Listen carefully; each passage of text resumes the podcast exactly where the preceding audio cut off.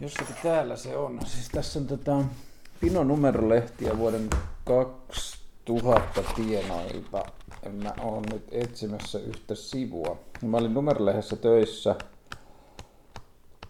Sanoisin vuodesta 2000 vuoteen 2001 loppuvuoteen, eli ehkä puolitoista vuotta. Mä menin heti ylioppilaskirjoitusten jälkeen. Joka tarkoittaa ehkä sitä, että mä oon mennyt numeroon töihin keväällä 2001 ja ollut vuoden 2002 loppuun suunnilleen. Eli vähän reilu puolitoista vuotta mä olin skeittilehdessä töissä, ja sinä aikana mä sain palkkaa siitä hommasta noin 5500 euroa, joten kun työ loppui, niin mä olin veljilleni pystyssä tosi monen, tosi monen tota, kuukauden vuokrat ja niin edelleen. Mutta täällä numerolehdessä numero 12, jonka kannessa Tatu Engström tekee Frontside ja Barcelonassa oleva letkeä. Tässä, kaup- tässä kannessa, tähän kanteen liittyy vielä semmoinen tarina, että tässä kannessa on vihreitä kuvituksia numerotekstin alla, ja tämä muoto tässä numero-logon alla on tämmöinen röpölöi, niin kuin röpelöinen räiskäle. Ja me oltiin ystäväni Olli Trögin kanssa tuolla tota Sandelsin kadulla Töölössä numeron kellaritoimistossa, ja mä olin laittamassa tätä lehteä painokuntoon ja sitten me oltiin tekemässä tätä kantta, me oltiin Mikko Kempaksen kanssa tehty tätä kanttia jo aikaisemmin ja me oltiin viimeistelemässä sitä. Ja sitten mä sanoin Ollille, että meidän pitää keksiä joku muoto tonne ton tekstin alle, ja sitten kysyt, minkälainen muoto, mä sanoin, että joku niin kuin, röpelöinen asia, että voisi vaikka skannata jotain, ja sitten laittaa sitä, ja sitten Olli sanoi, että vähän niin kuin paskaa paperilla, mutta noin periaatteessa. Sitten mä en muista, miten se meni, joka tapauksessa jompikumpi meistä meni vessaan, kävi paskalla, pyyhki persensä paperiin ja toisen paperin takaisin. Sitten se paperi laitettiin CD-levyn niin kuin sitä läpinäkyvää kanttavasti niin, että se paskapuoli osui siihen CD-seen. Sitten se skannattiin, sitten se otettiin fotariin, niin vedettiin siitä kontrastit kaakkoon ja värjättiin se. Ja siitä tuli tämä muoto, mikä tässä kannessa on. Ja tota, mä en tiedä, onko sitä koskaan kerrottu. No mutta joka tapauksessa tässä lehdessä sivulla 59 on tämmöinen mainos, jossa on lapsisotilas, sillä on M16, ei kun AK-47 rynnäkkökivääri kädessä, silloin tuota, tuommoinen itse asiassa aika hieno kamoasu, tämä lapsi on ehkä 13-14-vuotias.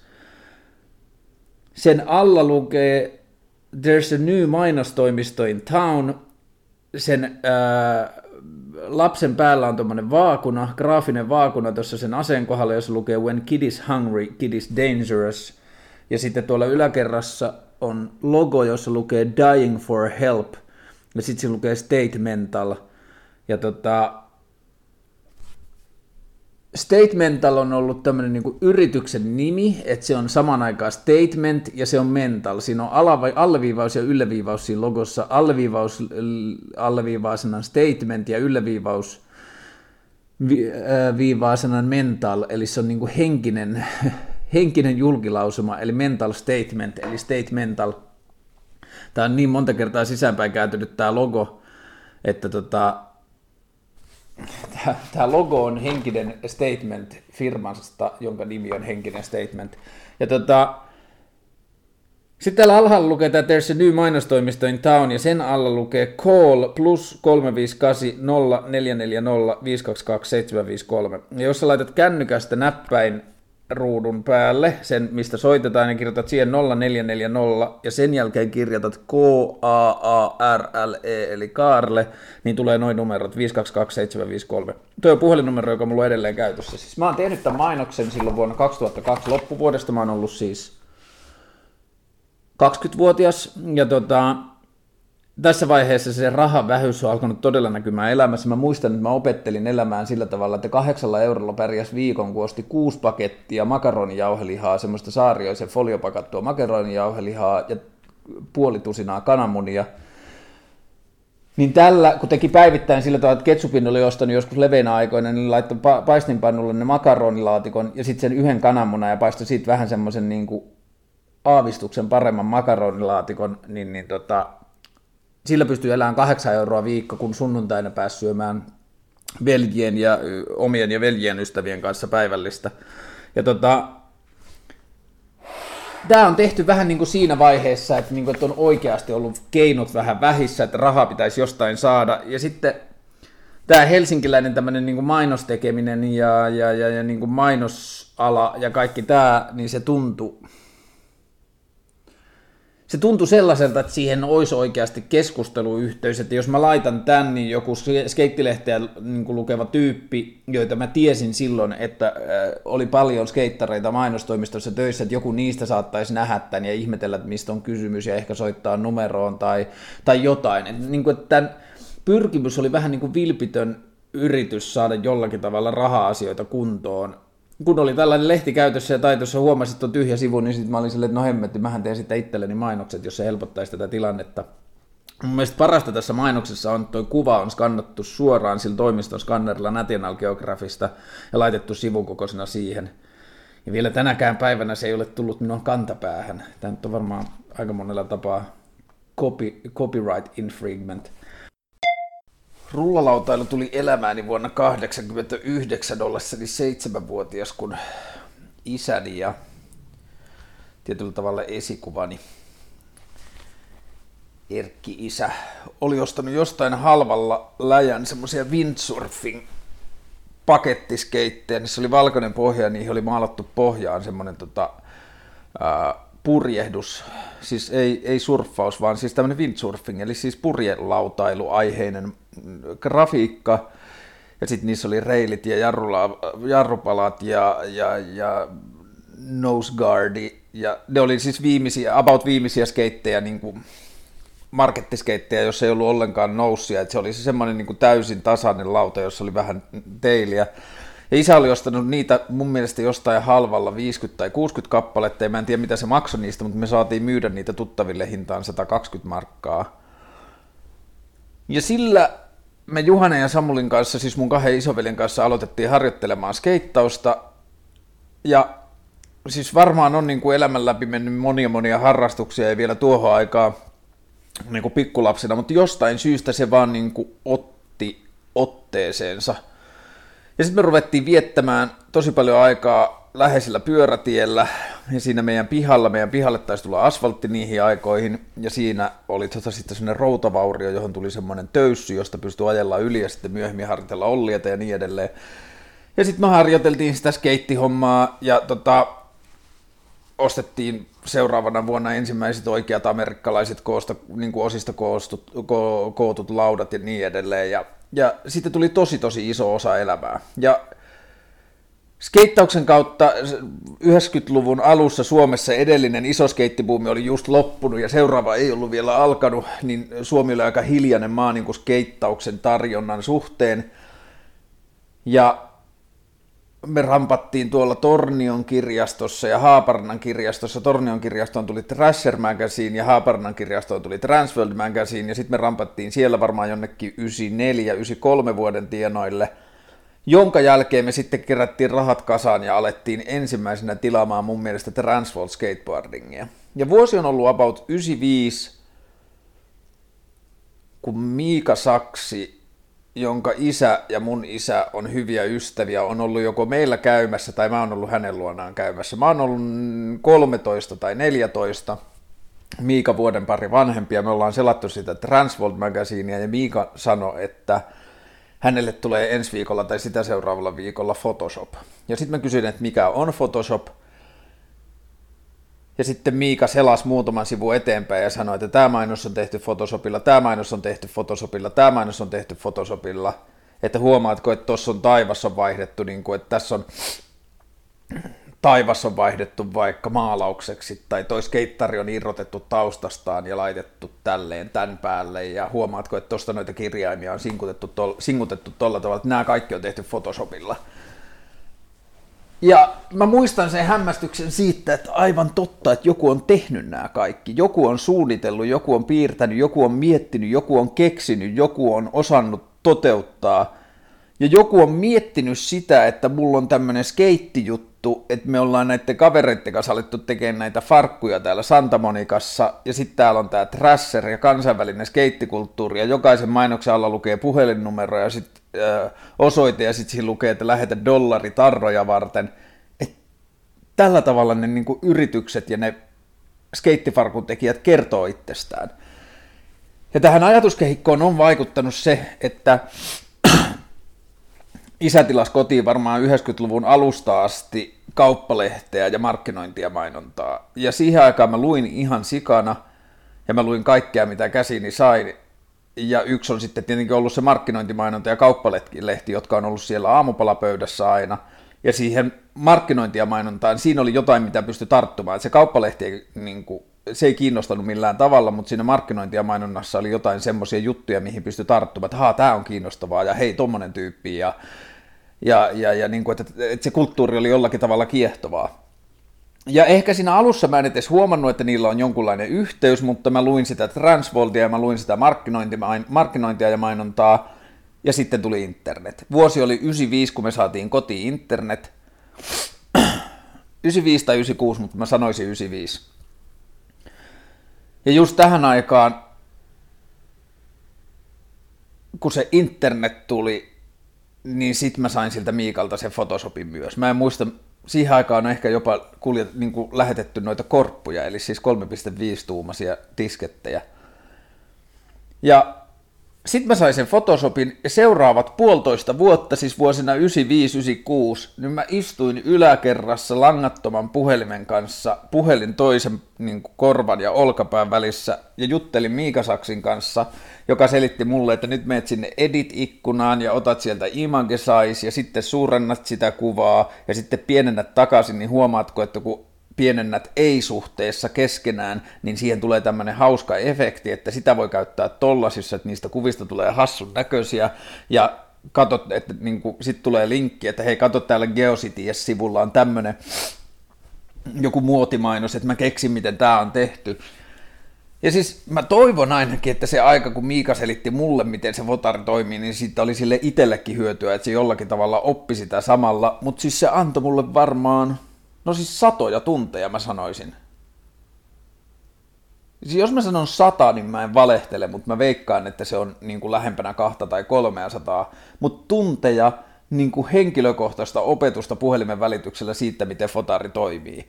Ja se nyt varmaan jätti jotenkin jälkeensäkin siihen, koska Miikan elämäntilanne sopi siihen, että siitä oli hauska istua puhelimessa ja se sopi mun elämäntilanteeseen. Ja sitten kun mulla oli tommonen vaihtoehto, että jos mä keksin jotain, niin mä saatoin soittaa, niin se teki varmaan sen, että mä en ollut hirveän hyvä sit opiskelemaan itse tollaisia asioita, no, mutta mä opin siinä aika hyväksi, mutta mä opin sitten myös tosi Miikan kautta, että, niin kuin, että mä tein tosi samalla lailla asioita ja mä niin kuin, käytin sitä fotaria samalla lailla. Ja sitten ensimmäiset pari vuotta oli sen internetin harjoittelua, meillä oli semmoisia saitteja, Miikalla oli smallprint.net, mulle ja Juhanalla, mun isil, niin kuin isovelillä, niin meillä oli tota, isän contacting, iskalla on ollut monta monituista vuotta semmoinen domaini kuin contacting.com. Mä en usko, että sillä enää on, mutta se on varmaan ollut rahanarvoinen domaini jossain vaiheessa. Niin iskalla oli semmoinen kuin contacting.com, ja mulla oli contacting.com kautta pause, ja Juhanalla oli contacting.com kautta... Mä saatan valehdella, mutta musta tuntuu, että se oli ehkä contacting.com kautta Belston ja Belston on ollut semmoinen nimi, jota Juhana on käyttänyt noita, noissa internetjutuissa tosi pitkään. Ja sitten se homma oli se, että se tehtiin yli viiden päivän välein uusiksi. Siellä ei ollut sisältöä, mutta aina niin kuin kokeiltiin jotain uutta graafista kokonaisuutta, ja samalla muuten myös HTML ja JavaScriptia ja FTP-siirtoja ja CH-modeja ja niin kuin siis kaikkea sellaista, että se oli tosi uusi ja jännittävä asia ja kaikki se, niin kuin, mä en ikinä oikein oppinut kovin nörtis, nörtiksi eikä oppinut koodaamaan, mutta ton takia mä jouduin opettelemaan JavaScriptin perusteet ja HTMLn perusteet ja tällaiset. Mutta me paukutettiin niitä saitteja varmaan kerran viikossa keskimäärin. Et se oli kokonaan uusi saitti, jossa oli yhteystiedot, Sie- siellä oli yhteystietosivu, sitten siellä oli joku semmoinen niin kuin, random tai missään jostain joku semmoinen alasivu, jonka alle pystyi heittämään vaan sille jbekkejä, jota oli tehnyt. Ja sitten oli About, jossa yritettiin kertoa niin kuin muutamalla sanalla niin kuin yritettiin keksiä jotain sisältöä. Sitten oli tietenkin Archive, jossa oli ne kaikki vanhat sivut, jossa ei ollut mitään sisältöä. Eli niin kuin periaatteessa niiden sivujen suurin sisältö oli vanhemmat versiot siitä samasta sivusta, jossa ei ollut sisältöä, ja sitten oli etusivu. Ja näillä viidellä sivulla pystyttiin tekemään semmoista niin kuin ruljanssia, että se vedettiin aina kokonaan graafisesti uusiksi. Ja se oli kyllä tosi siistiä se tuotanto, että me skannattiin ihan hirveästi juttuja ja siihen aikaan oli David Garson, Carson ja Reagan, Magazine, Reagan-lehti, se musalehti ja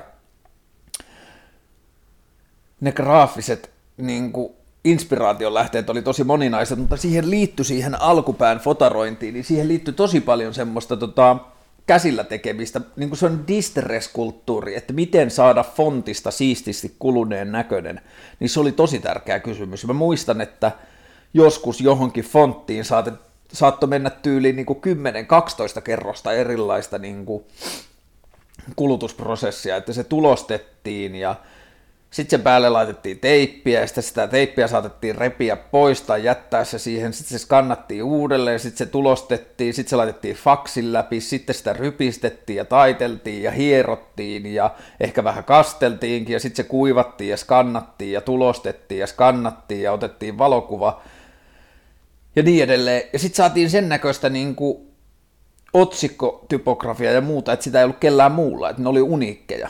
Ja, ja se oli ihan tosi siistiä sitten, kun siihen oppi vielä kaikkia niin kuin digitaalisia niin kuin distortiovälineitä ja semmoista. Ja, ja se oli niin kuin itsessään superkivaa. Se oli semmoista vähän niin kuin askartelun sukuista toimintaa. Ja tämä on kyllä yksi semmoinen graafisen suunnittelun suuntaus, jota mä toivoisin, että ihan vaan siksi, että siellä on niin paljon vielä tutkimatta. Siihen aikaan joskus 90-luvun lopussa, niin kaiken maailman Nike-mainokset ja Siis tosi tosi isoja graafisen suunnittelun juttuja ympäri maailmaa tehtiin noilla samoilla styleilla, ja mun mielestä sitä niin kuin, sammiota ei katsottu vielä lainkaan loppuun, että toivottavasti tulee vielä joku graafisen suunnittelun alakulttuuri, jossa tota penkotaan. Ja se, mistä mä dikkasin varsinkin silloin, oli se niin kuin valokuvan ja sen graafisen suunnittelun niin kuin sen typografian tai sen distress-kulttuurin välinen suhde, että sitä valokuvaa kunnioitettiin ihan äärettömästi. Että se valokuva piti hoitaa tosi hyvin ja sitä piti kunnioittaa ja pitää siitä huolta. Ja sitten sen ympärille ja päälle kaikkea sitä paskaa. Ja oma suosikkini, niin kuin, joka on oikeastaan vielä tänäkin päivänä niin kuin oma suosikkini, graafisen suunnittelun siistein yksittäinen niin kuin innovaatio tai tämmöinen käytettävä työkalu, on valkoinen joko piirretty tai kulutettu teksti valokuvan tai varsinkin liikkuvan kuvan päällä olisikohan joko Virgin Suicidesin alkutekstit, siis Sofia Coppola Virgin Suicidesin joko alkutekstit tai sitten joku traileri tai joku on ollut semmoinen, missä on niinku pilviä, siinä kuvataan sinistä taivasta, jossa liikkuu pilviä, ja sitten joku on istunut tyyliin niinku tämmöistä puhelinduudlausta ja istunut vaan ja piirtänyt erilaisilla fonteilla sitä Virgin Suicidesia, ja sitten sitä laitetaan valkoisena siihen sen taivaan päälle. Ja mä muistan, että tässä tämä on, että tämä on niinku siistein juttu maailmassa. Mä näin sen pari vuotta sitten, se ei enää ollut niin siisti, mutta se idea pätee edelleen. Valkoinen teksti, jossa näkyy jollakin tavalla ihmisen jälki, että sitä on jotenkin kulutettu tai se on piirretty, ja se liikkuvan kuvan päälle, niin se on niin kuin about kauneinta, mitä graafisessa suunnittelussa voi tehdä. No sitten se oli niin kuin semmoista tosi niin kuin visuaalis gimiki, että se sisältö ei juuri merkannut siihen aikaan, että se oli vaan semmoinen pyrkimys tuottaa esteettistä pintaa aika monta vuotta. Se kesti varmaan jonnekin 98, 99, 2000 aika semmoisena niin kuin tosi pinnallisena. Siihen tuli valokuvaus rinnalle, ja valokuvissakin otettiin enemmän niin kuin vaan pintaa. Tehtiin siis sille, että hei, tämä on hauskan näköinen valokuva. Tämä on hauskan näköinen 10 kertaa 15 senttinen paperi, jossa ei välttämättä edes ymmärrä, mitä siinä on, mutta siinä on siististi värit ja vuodot ja niin edelleen. Ja sitten niitä valokuvia yhdistettiin siihen, ja Juhan mun oli pari viikkoa sitten löytänyt yhden lehden, joka Juhana teki aikoinaan. Mä en muista, tehtiinkö me se yhdessä vai tekikö Juhana, se oli, sen nimi oli Power Magazine, ja se käsitteli muun muassa uimahyppyjä, kun me käytiin iltasi hyppymässä noilta lähisilloilta. Ja tota, sitten valokuvasta tuli iso osa sitä,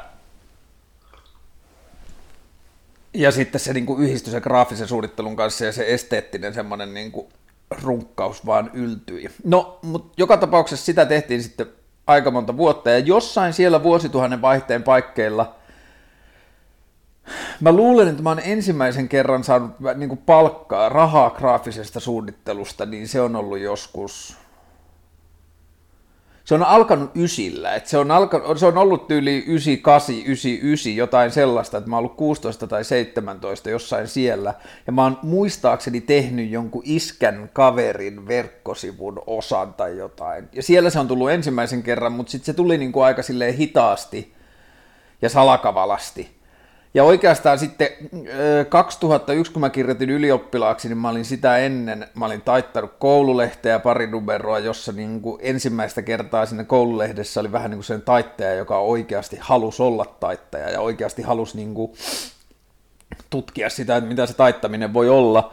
Ja mä vein silloin sen Tornion yhteislyseon lukion Haltsari 7 nimisen oppilaslehden niin kuin mustavalko-aikakaudelta, väriaikakaudelta, tai siis värikansi, mustavalko, niin kuin, että se oli ennen ollut läpeensä mustavalkoinen, vai olisiko niin, että siinä olisi ollut kaksivärinen kansi aikaisemmin, mutta sitten mä toin värikannet ja kaksiväriset sisäsivut tai jotain tällaista.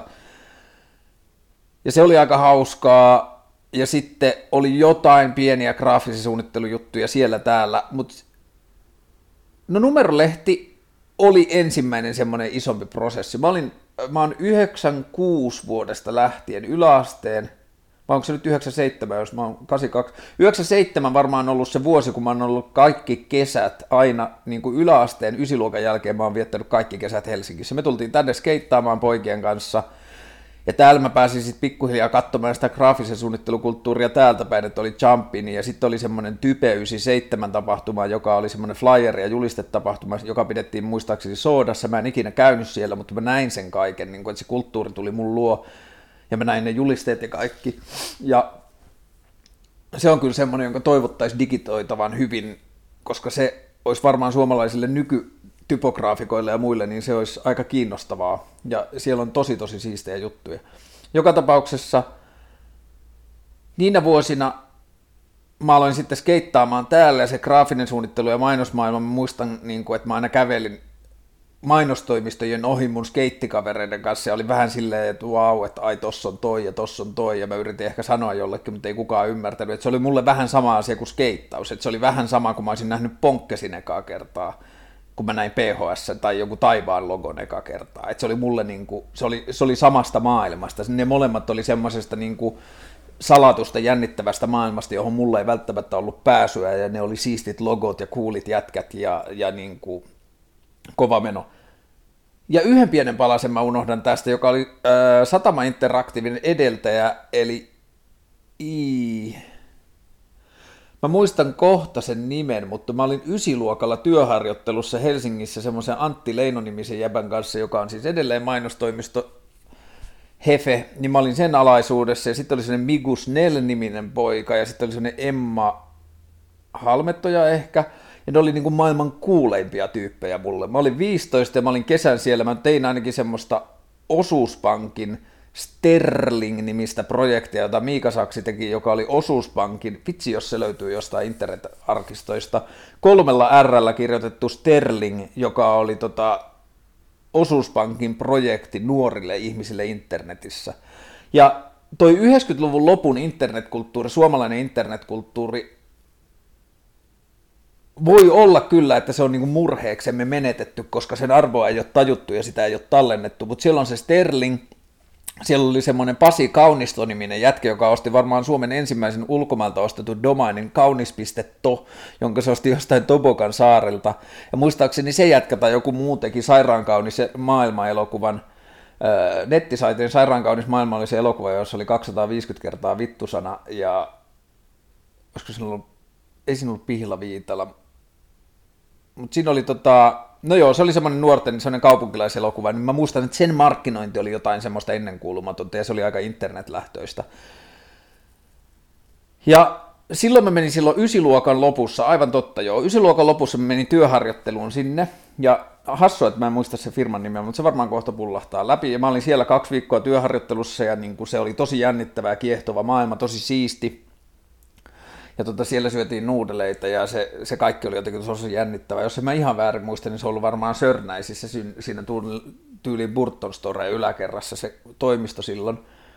Ja tota, siellä mä olin muutaman, niin kuin sen pari viikkoa, ja sitten mä ramppasin kesät täällä skeittaamassa, oli Raksoilla töissä, kunnes lukion kakkosen jälkeen, jolloin mä oon ollut 16 tai 17 mä tulin kesätöihin Satama Interactivelle. Tämä Antti Leino oli Satamalla töissä, ja mä niin soitin sinne, että mä haluan tulla Helsinkiin töihin, että voisiko teillä olla kesätöitä. Ja Antti sanoi, että käymään, mä kävin juttelemassa, mä näytin mitä mä oon tehnyt, sanoin, että hyvä, kyllä meillä varmaan on sulle töitä, ja sitten niitä töitä oli. Ja mä muistan, kun mä aloitin siellä ensimmäisenä päivänä, ja se kertoo kyllä siitä IT-kuplasta ja satamasta, että mun kanssa samana päivänä aloitti yksi tyttö, Ja meillä annettiin tietokoneet ja annettiin fotarit ja sanottiin, sitten mä kysyin, mikä versio tässä on fotarista ja sitten bla bla bla. Sitten mä sanoin, että okei, okay, että mä oon käyttänyt sitä uudempaa, että saankohan me päivittää, että siinä on muutama juttu. Ja sitten tyttö katsoi mua huulipyörään, että osaat se käyttää jo fotaria. Ja sitten mä olin, että niin, että eikö mä niinku graafikoiksi palkattu molemmat. Ja sitten, että joo, että tota, että mä tulin niinku piirtämisen kautta, mutta että joo, että, niinku, että, että nyt mä alan harjoittelee. Ja sen, mä tulin lukion kakkosen aikana, mun oli tarkoitus olla koko kesä, mutta se oli niin kivaa, että mä jäin sit, niin kuin, että mun oli tarkoitus olla pelkästään se kesä, mutta se oli niin kivaa, että mä jäin sitten talveksi. Ja mä oon ollut varmaan 18 silloin, että mä oon varmaan just ehkä ollut täysikäinen, jotain sellaista. Ja tota, sitten mä jäin talveksi tänne ja seuraavaksi kesäksi, eli mä olin puolitoista vuotta niin kuin työelämässä silloin. Mä tein semmoista Nokia Snowboarding nimistä saittia. Naapurirouva kävi hakemassa elintarvikevärejä pahoittelut. Niin, se satama-aika Nokia oli silloin ihan valtava. Koko satamahan periaatteessa eli Nokialla. Olihan niillä muitakin isoja asiakkaita. Siellä oli Soneraa ja siis... Joku varmaan tietäisi paremmin, mutta kyllä mä uskaltaisin väittää, että yli 50 prosenttia liikevaihosta tuli siihen aikaan Nokiasta sanoisin vielä, että reilusti, mutta en uskalla väittää kovin kovaa, koska en kuitenkaan ollut niin syvällä sitä operaatiota. Työntekijöitä oli varmaan melkein 300. Siihen aikaan sinne Hernesaareen, Henry Fordin kadulle rempattiin se ihan sairaan hieno ja kallis alakerta, jonne tuli sinne sen semmoisen koko hallin läpimenevä semmoinen epäkesko tuubi, jonka sisällä oli neukkareita, ja sitä rahaa on ollut niin paljon. Ja mä kerkäsin olla vielä silloin niin kuin siellä pikkupuolella, kun sitä isoa hallia ei ollut rakennettu, mutta sitten kun se iso halli rakennettiin, niin se niin kuin Nokia fokusoitunut porukka muutti sinne alakertaan, mentiin sinne, ja siellä mä tein muun muassa Nokia snowboardingia kokonaisen vuoden. Siinä oli hauska juttu semmoinen, että Petri Lattu-niminen AD, kokenut mainostoimistojätkä jo silloin tuli uutena niin kuin perinteiseltä puolelta digipuolelle ja sillä oli vahvat visiot ja sillä oli hyviä näkemyksiä, mutta se ei, niin kuin vielä ihan täysin ymmärtänyt kaikkia käytäntöjä tai sitä, että mitä kaikkea se digi määrittää. Se oli tehnyt leiskat, tai me tehtiin yhdessä leiskas, leiskat ja sitten se päätti yhden fontin, mitä se halusi käyttää navigaatioissa. Ja vastalauseista huolimatta sitä ei suostuttu uskomaan, että sitä fonttia ei ole järkevä käyttää nettisivussa, mutta lopputulos oli se, että aina kun tietyt kirjaimet esiintyi siinä fontissa, niin mun piti käsin korjata pikselityökalulla niiden kirjainten muotoilu, koska ne oli, pikseli, ne oli siis niinku pikselifontteja, siihen aikaan käytettiin paljon pikselifontteja, mutta sitä käytettiin niinku epätasakoossa, eli sitä käytettiin sellaisessa koossa, mihin sitä ei ollut suunniteltu käytettävän, ja sitten siitä puuttui jotain ääkköset ja ökköset ja jotain. Ja sitten aina kun tietyt kirjaimet esiintyi tietyissä niin tota fonttikoossa, niin sitten piti aina fotarissa käsin korjata, ja siihen meni tietenkin aika paljon tunteja. Mutta sitten satama-ajasta olisi kyllä paljon tarinoita. Se oli hurjaa aikaa ja sitten niin kuin maailma muuttui niin nopeasti ja kukaan ei oikein tiennyt, mistä oli kysymys. Ja mä muistan yhden semmoisen seikkailun, kun meidät oli lähetetty tonne tota Assemblyyn tekemään rekryosastoa. Meitä oli muutama työntekijä äh, satamalta ja sitten kun oli ajateltu, että siellä on varmaan nuoria tyyppejä, niin sinne kannattaa lähettää myös nuori tyyppi, niin kuin, että ne näkee, että satamalla on töissä nuoria. Mä olin siellä osastolla duunissa. Sitten mä muistan, että joku Kalevan tota, toimittaja tuli haastattelemaan ja mä juttelin sen kanssa pitkään niin kuin IT-alalla työskentelystä ja muusta. Ja sitten piti ottaa kuvat, ja sitten niin kuin mä olin semmoinen vakava ja edustava ja muuta, ja sitten se valokuvaaja oli silleen, että hei kamo, että sä oot 18, että et sä nyt voi tolleen pönöttää, ja sitten mä olin silleen, että mitä mun pitää tehdä, ai tälleen, ja sitten mä samaan aikaan, kun mä kysyin, että ai tälleen, niin mä nostin nenää ylös ja vedin silmäluomea alaspäin sillä tavalla, että siis niin kuin vääntelin naamaani. Sitten se otti kuvan siitä, sitten se kuvaus jatkui ja bla bla bla. Sitten tuli maanantai, mä tulin töihin, sitten tuli lappu pöydällä, Heikki Rotko odottaa huoneessaan. Heikki Rotko oli Sataman toimitusjohtaja, oli viimeksi ainakin ollut mun mielestä maikkaritoimari, ja siis tämmöinen siis perusyritysjohtaja, jäbä, hyvä tyyppi. Ja sitten mä menin sen toimiston oven taakse ja koputin sitä ja sitten sit sanottiin sisään, ja sit mä en tiennyt yhtään, mistä on kysymys. Mä menin, terve, terve, että pyydettiin tulla sisään. Sitten se nosti pöydältä Kaleva-lehden ja kysyi, että mikä, mitäs perkelettä tämä on. Sitten siinä oli Kaleva-lehti, jonka kannessa oli puolen sivun lähikuva mun naamasta, jossa mä nostin nenää ja vedin silmäluomea samaan aikaan alaspäin. Ja sitten siinä luki kuvateksti, että Assemblylla Assembly-tapahtumassa oli myös yrityksiä tekemässä rekrytointeja. Yksi yrityksistä oli Satama Interactive, jonka rekrytointiprojekti selkeästi onnistui yli odotusten, kun osastolla työskenteli 18-vuotias Karle Hurtig. Satama oli varmaan just niin kuin tyyli About pörssin kynnyksellä. Se oli yksi Suomen seuratuimmista yrityksistä, ja en mä tiedä, olisiko ne halunnut semmoista niin kuin rajoton meininkiä noin niin kuin yleisesti ottaen. No sitten keskusteltiin, sitten mä kerroin, mitä oli tapahtunut ja niin edelleen.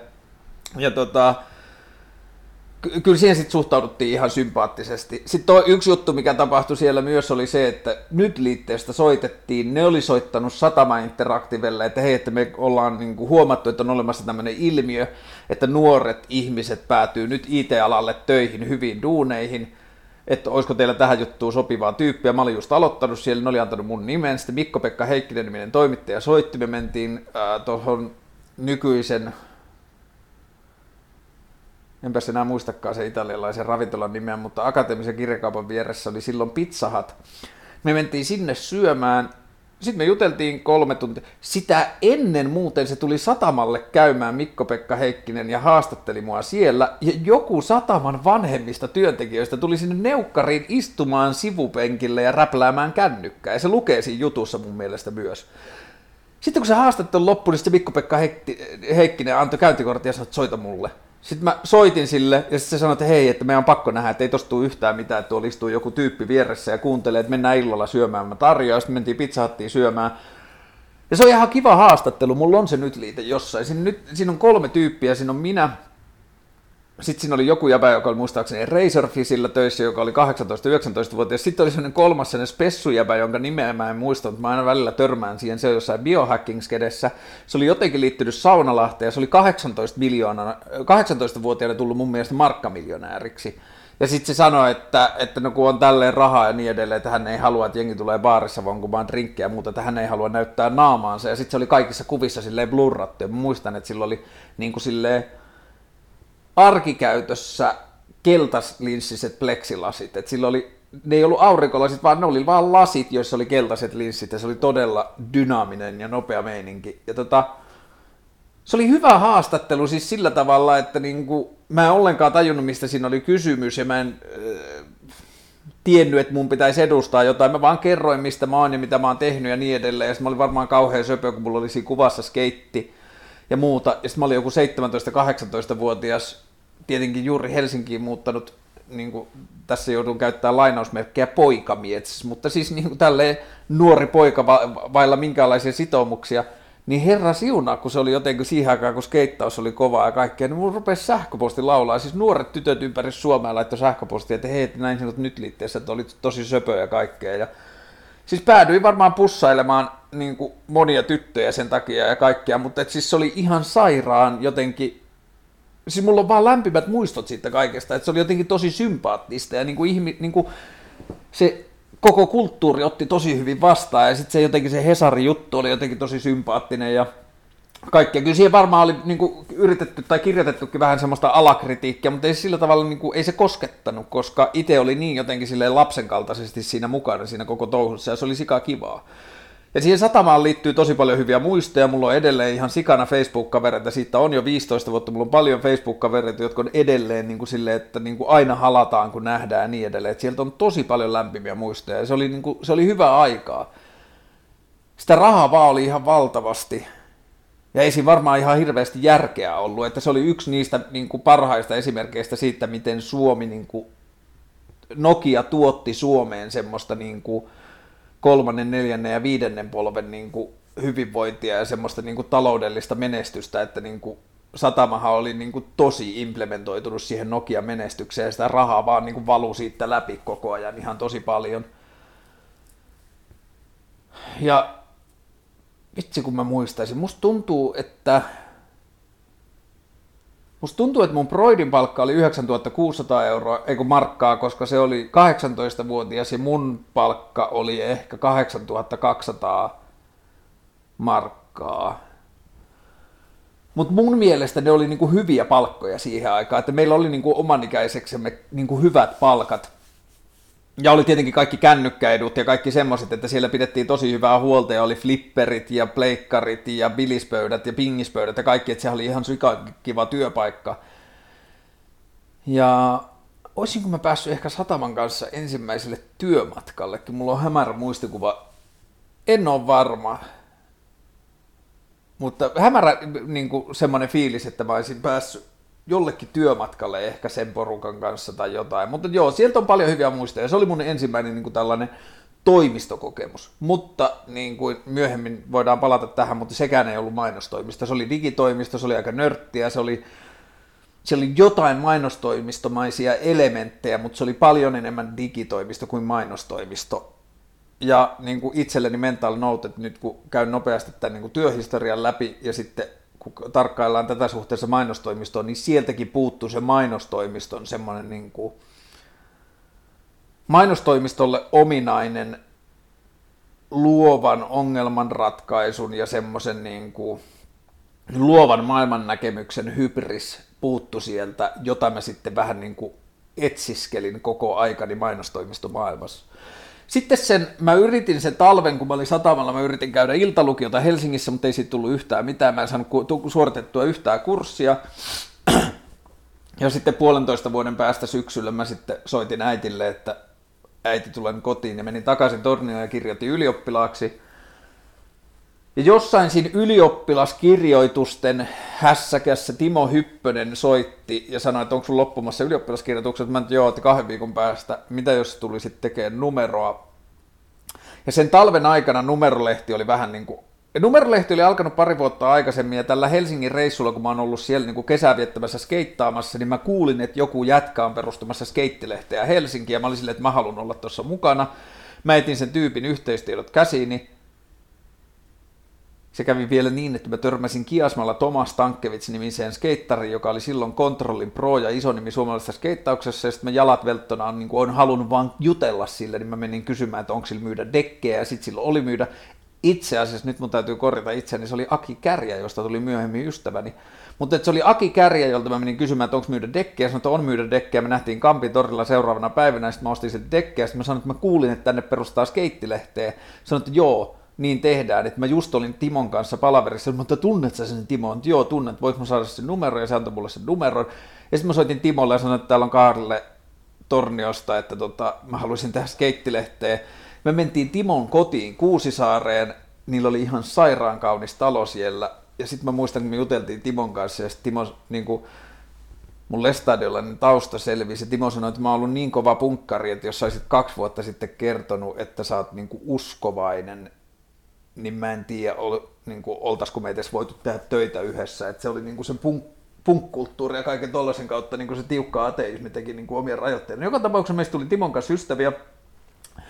Ja sitten kun numeron piti löytää verkkopresens itselleen, niin minä ja Miika alettiin tekemään sitä. Ja se oli tosi jännää aikaa. Helsingistä tuli valokuvia, joita kukaan ei ollut vielä nähnyt, siis ne ei ollut ollut lehdissä eikä missään. Mä pääsin käsiksi semmoiseen materiaaliin. Mä olin siellä niin kuin torniossa kellarissa semmoisessa salaisessa luukussa taitoin niin kuin nettiin numeron saittia, jossa oli valokuvia, joita kukaan ei ollut nähnyt ja muuta. Ja se oli niin kuin nuorelle skeittarille se oli niin kuin kultakaivos, että se oli niin kuin siis jotain uskomattoman siistiä.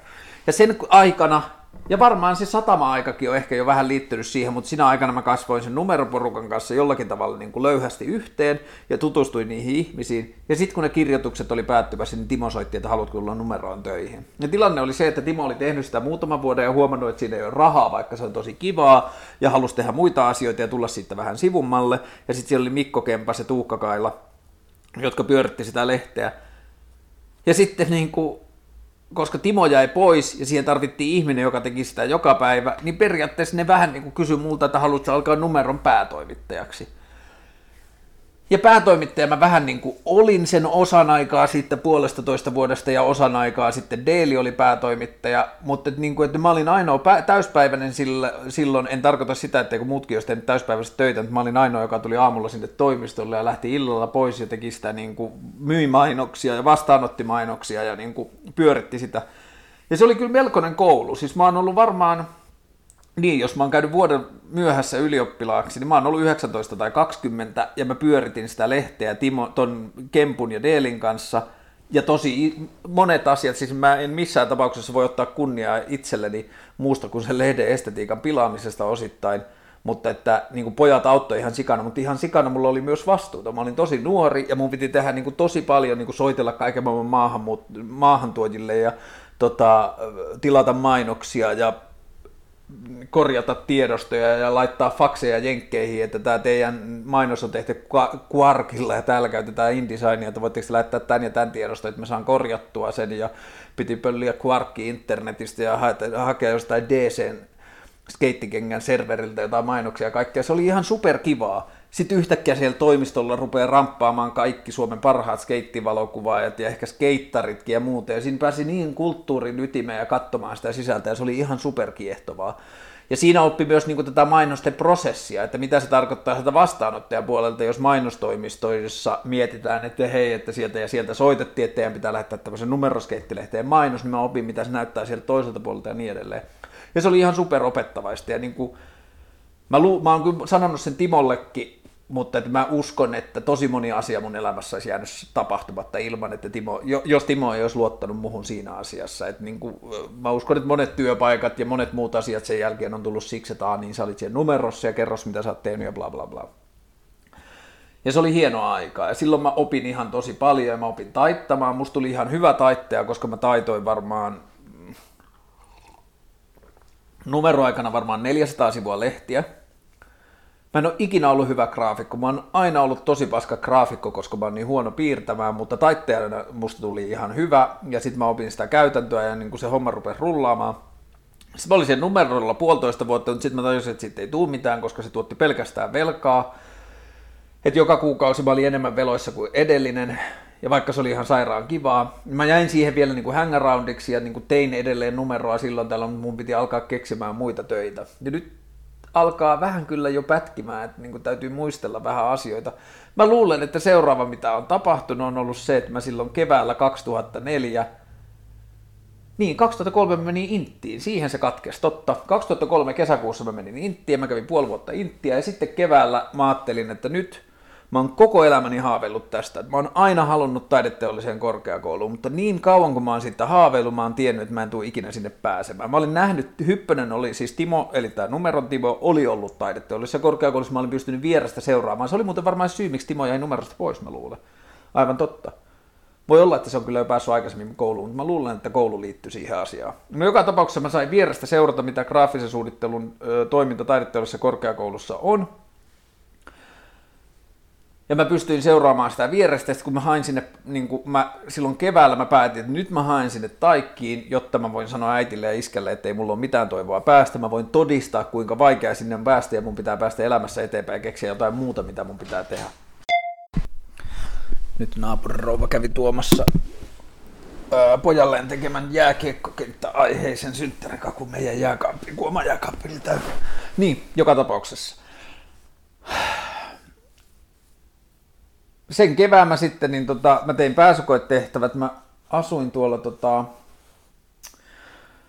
Aleksis Kivenkadulla armeijan jälkeen. Se on muuten ainoa mainostoimisto. Totta, mä oon ajatellut, että mä en ole ikinä ollut mainostoimistossa töissä. No kyllä tämä nyt periaatteessa pätee, koska mainostoimiston käsite tässä suhteessa on vähän venyvä, mutta mä olin semmoisessa Advice-nimisessä mun Fajan ystävän mainostoimistossa sen kevään intin jälkeen ja pääsykokeiden välissä. Se oli tota, yhden hengen mainostoimisto, jossa mä olin sitten se toinen henki ja tein tuotantotöitä. Ja tota,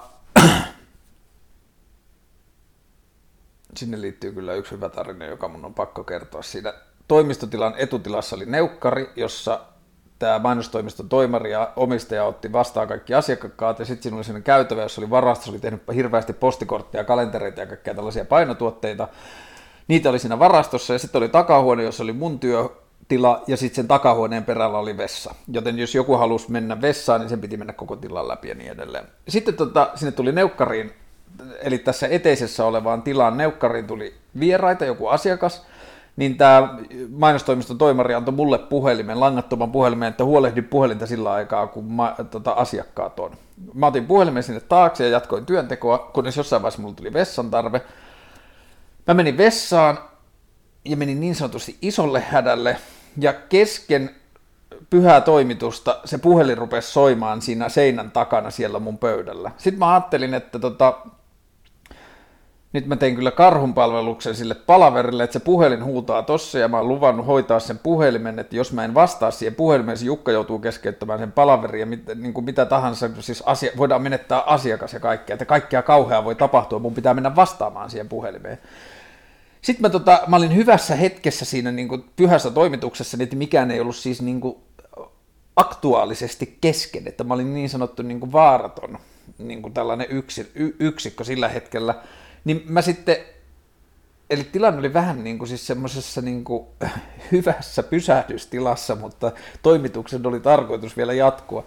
Niin sitten mä tarkistin, että tilanne on tämä, ja sitten pöntöltä oli noin kaksi metriä siihen puhelimen luo. Niin mä ajattelin, että mä vaan oven, niin mä nappaan sen puhelimen ja niin kuin selitän tilanteen. Sitten mä niin kuin siitä ovesta roikkuen vastasin siihen puhelimeen, sanoin mikä asia ja niin kuin aloin kysymään, että, voidaanko, niin kuin, että voitko soittaa viiden minuutin päästä uudelleen. Että, niin kuin, että mun tarkoitus oli vaan vastata puhelimeen, saada se puhelin hiljaiseksi ja sanoa, että nyt on paha hetki, että voitteko vastata puhelin, niin kuin, voitteko soittaa uudelleen ja syöksyä takaisin vessaan. Mutta tämä ihminen, joka soitti, niin sillä oli niin kova hässäkkä päällä, sillä oli niin kuin, mä en tiedä mikä ajoi häntä siihen, mutta se ei, niin kuin, se ei kuunnellut mikä on tilanne, vaan se ilmoitti, että nyt on tälle ja tälle henkilölle asiaa, ja t- pakko saada kiinni heti, mä sanoin, että mä, se ei onnistu, että hän on palaverissa, ja sanoin, että sitten otat minun puhelinnumero ja laitat sen ylös. Mulla ei ollut muuta vaihtoehtoa kuin ottaa siinä sitten puhelin olkapään väliin ja paperia ja kynä ja alkaa kirjoittaa sitä puhelinnumeroa. Ja samalla kun mä tein sitä, niin mä huomaan, että sieltä palaverista toinen näistä asiakastyypeistä kävelee mun takaa sinne vessaan.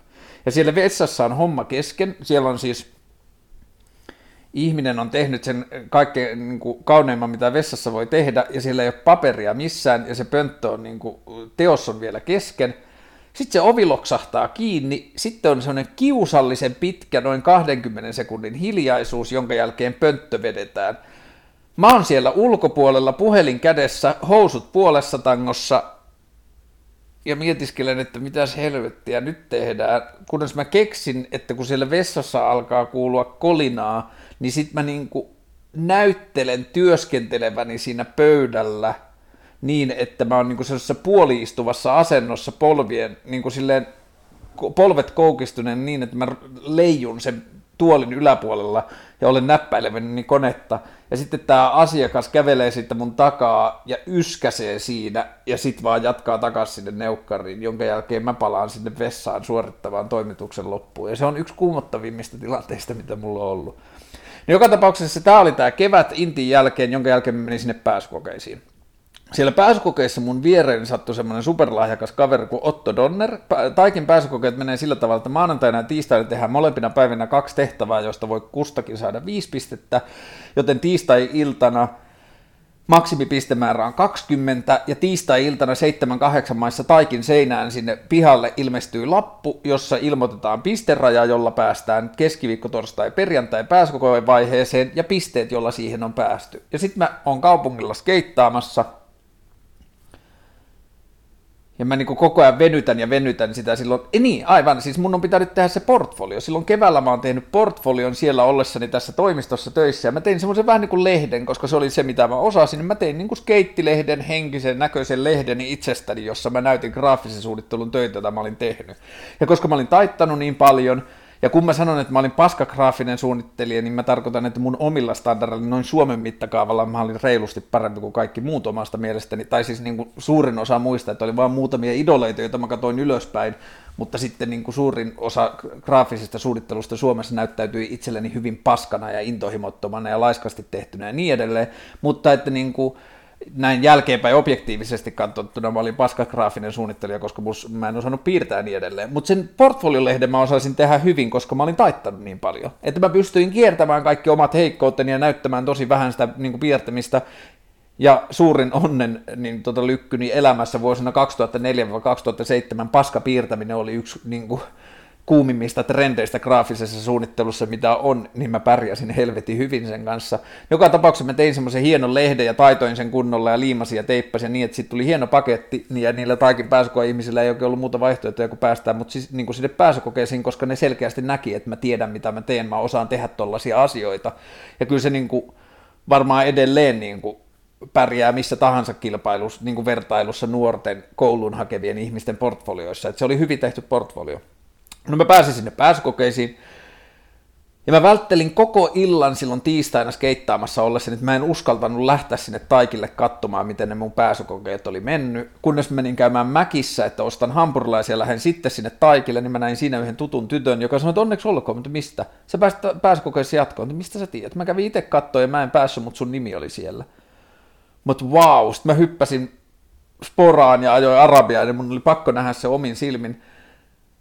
Ja mä olin saanut 11 pistettä, ja 11 pistettä oli se raja, jolla pääsi jatkoon. Eli mä olin viimeinen, joka pääsi jatkoon tiistain jälkeen. Sitten mä katsoin sitä Ottoa, kenen duuneja mä olin niin kuin kauhun sekaisin tunteen seurannut kaksi päivää. Se oli niin sairaan hyvä ja taitava piirtää. Ja sitten mä katsoin, että se oli saanut 19 pistettä, yhtä pistettä vaille täydessä. Mä olin, että ei hemmetti, että ei tässä ole mitään järkeä. Ja sitten mä vaan jotenkin tein sen henkisen päätöksen, että ei mulla ole mitään toivoa päästä sisään, mutta tää on tosi hauskaa, että nyt mä vaan annan mennä. Ja sitten mä lopetin miettimästä täysin sen, että mitä, mistä ne niin voisi pitää ja mitä ne voisi tykätä. Mä rupesin ratkaisemaan niitä ongelmia vaan yksi kerrallaan, että hei, että nyt on tällainen, että tee eläinaiheinen kang, niin kangas. Ja sitten mä mietin, että miten se kangasjuttu toimikaan, että niin jo, siinä piti olla semmoinen toistuvuus, ja mitä mä osaisin piirtää sillä tavalla, että se toistuisi. Ja sitten mä piirsin semmoisia kaloja, jotka söi kaloja, ja niistä tuli semmoisia nauhoja, joita pystyi sitten kopioimaan vierekkäin. Ja siis se oli ihan superkivaa. Sitten mä tein semmoisia niin kuin... Yksi semmoinen, josta mä kuulin ihan pari viikkoa sitten joku kysyi multa, että hei, mä kuulin legendan, että sä oot Taikin pääsykokeessa lähtenyt juokseen Taikista etsimään rekkakuskia jotain tehtävää varten. Se on aivan totta, että hyvä legenda.